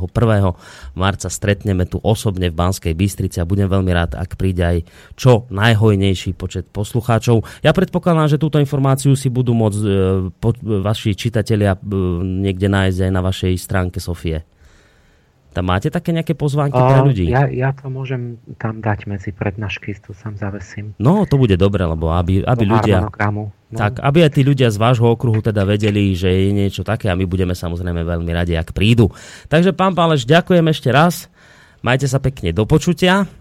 No, tak aj ja sa teším na stretnutie a pekný večer prajem. Takže to bol eh, Emil Páleš, predstaviteľ sofiológie a síce už naťahujeme túto reláciu poriadne, ale je piatok a v tejto chvíli to už nevadí, pretože síce tu ešte máme nejaké, nejaké pesničky, ale to už nie je také dôležité, aby sme dodržali čas. Povedal som si, že vám poviem jeden príklad, ktorý som, alebo taký, takú, taký zážitok, ktorý som mal tento týždeň. Tu v Banskej Bystrici v jednej kaviarni vymysleli taký nápad, tí majiteľia kaviarne, že začali robiť také kurzy pre ľudí, také kvízy. Tam prídete, a urobia sa také družstva, ja neviem koľko, 50 ľudí možno tam bolo a tie družstva sa tak podelia po 4-5 ľuďoch sediacich za stolom, rozdajú vám rôzne papiere s otázkami a vy na ne máte odpovedať. A tých kôl je asi tak 4 kolá sú rôzne, na, na rôzne otázky celospoločenské, politické, hudobné, tam máte otázky a tak. No a proste hádate, niečo podobné ako keď vidíte quiz v televízii, tak takéto niečo robia ale priamo v tej kaviarni. Ja som tam teraz bol, som sa tam pozrieť, že teda ako to prebieha. No a tak nám doniesli tie papiere a robili sme kvíz a hádali sme a, a tak. No a všimol som si jednu, jednu udalosť, ktorú vám teraz chcem vlastne povedať a súvisí aj dosť do veľkej miery s tým, čo sme tu dnes rozprávali, že a, donesú vám v tej kaviarni papiere s otázkami a vy keby ste chceli, tak kľudne môžete podvádzať Kľudne si môžete spod stola vyťahnuť mobil a nájsť si správne otázky, odpovede na mobile, alebo ja neviem, odísť v tej chvíli na záchod a vyplniť správne otázky na záchode a prídete ako veľký frajer a budete, budete prvý tam z toho družstva a dokonca môžete aj zautočiť na bank, lebo tam sa zbierajú peniaze a keď teda vyhráte v tom kvíze, tak máte možnosť zautočiť na banka, tam je nejakých 300 eur v tejto chvíli. Čiže keby ste chceli, kľudne môžete podvádzať. Nikto by si to nevšimol a dá sa to robiť. Ale čo je úžasné, bolo tam nejakých 50-60 ľudí a nikto nepodvádzal, hoci mohol. Kľudne mohol vyťahnuť telefón pod stôl a nájsť si správne odpoveď, ale nikto to neurobil. A nikto to neurobil dobrovoľne. Nie preto, že niekto stal pri dverách z igelitkou a museli sme odovzdať telefóny. Nie, telefóny sme si mohli nechať kľudne vo vrecku, ale majiteľ tej kaviarne nám dal dôveru, že nebudeme podvádzať. A 60 ľudí v tej kaviarni dobrovoľne tieto pravidlá prijalo. A práve preto takýto kvíz môže v Banskej Bystrici v kaviarni fungovať. Keby sa našiel čo i len jeden, ktorý by tieto pravidlá dobrovoľne neprijal, tak by to zaniklo. A ja som, tam som vlastne pochopil, že to je tak asi aj s touto spoločnosťou, že tu sa nedajú veci vynútiť, to je otázka nás, či niečo dobrovoľne príjmeme alebo nie. Ak sa naučíme to dobrovoľne prijať, tak sa môžeme mať ďaleko lepšie a môžu to fungovať presne také veci, ako tu na lokálnej úrovni, nejaká takáto kaviarnička, kde si zasúťažíte, ešte máte šancu, ak ste dobrí a poznáte odpovede, ešte vyhrať nejaké peniaze, ale to je vždy na nás. Či sme ochotní dobrovoľne sa obmedziť, dobrovoľne nepodvádzať, dobrovoľne neklamať. A to je také možno aj zamyslenie pre vás, odo mňa na záver. Dáme si takú celkom peknú pesničku. Majte sa pekne do počutia a lúči sa s vami aj Boris Koroni.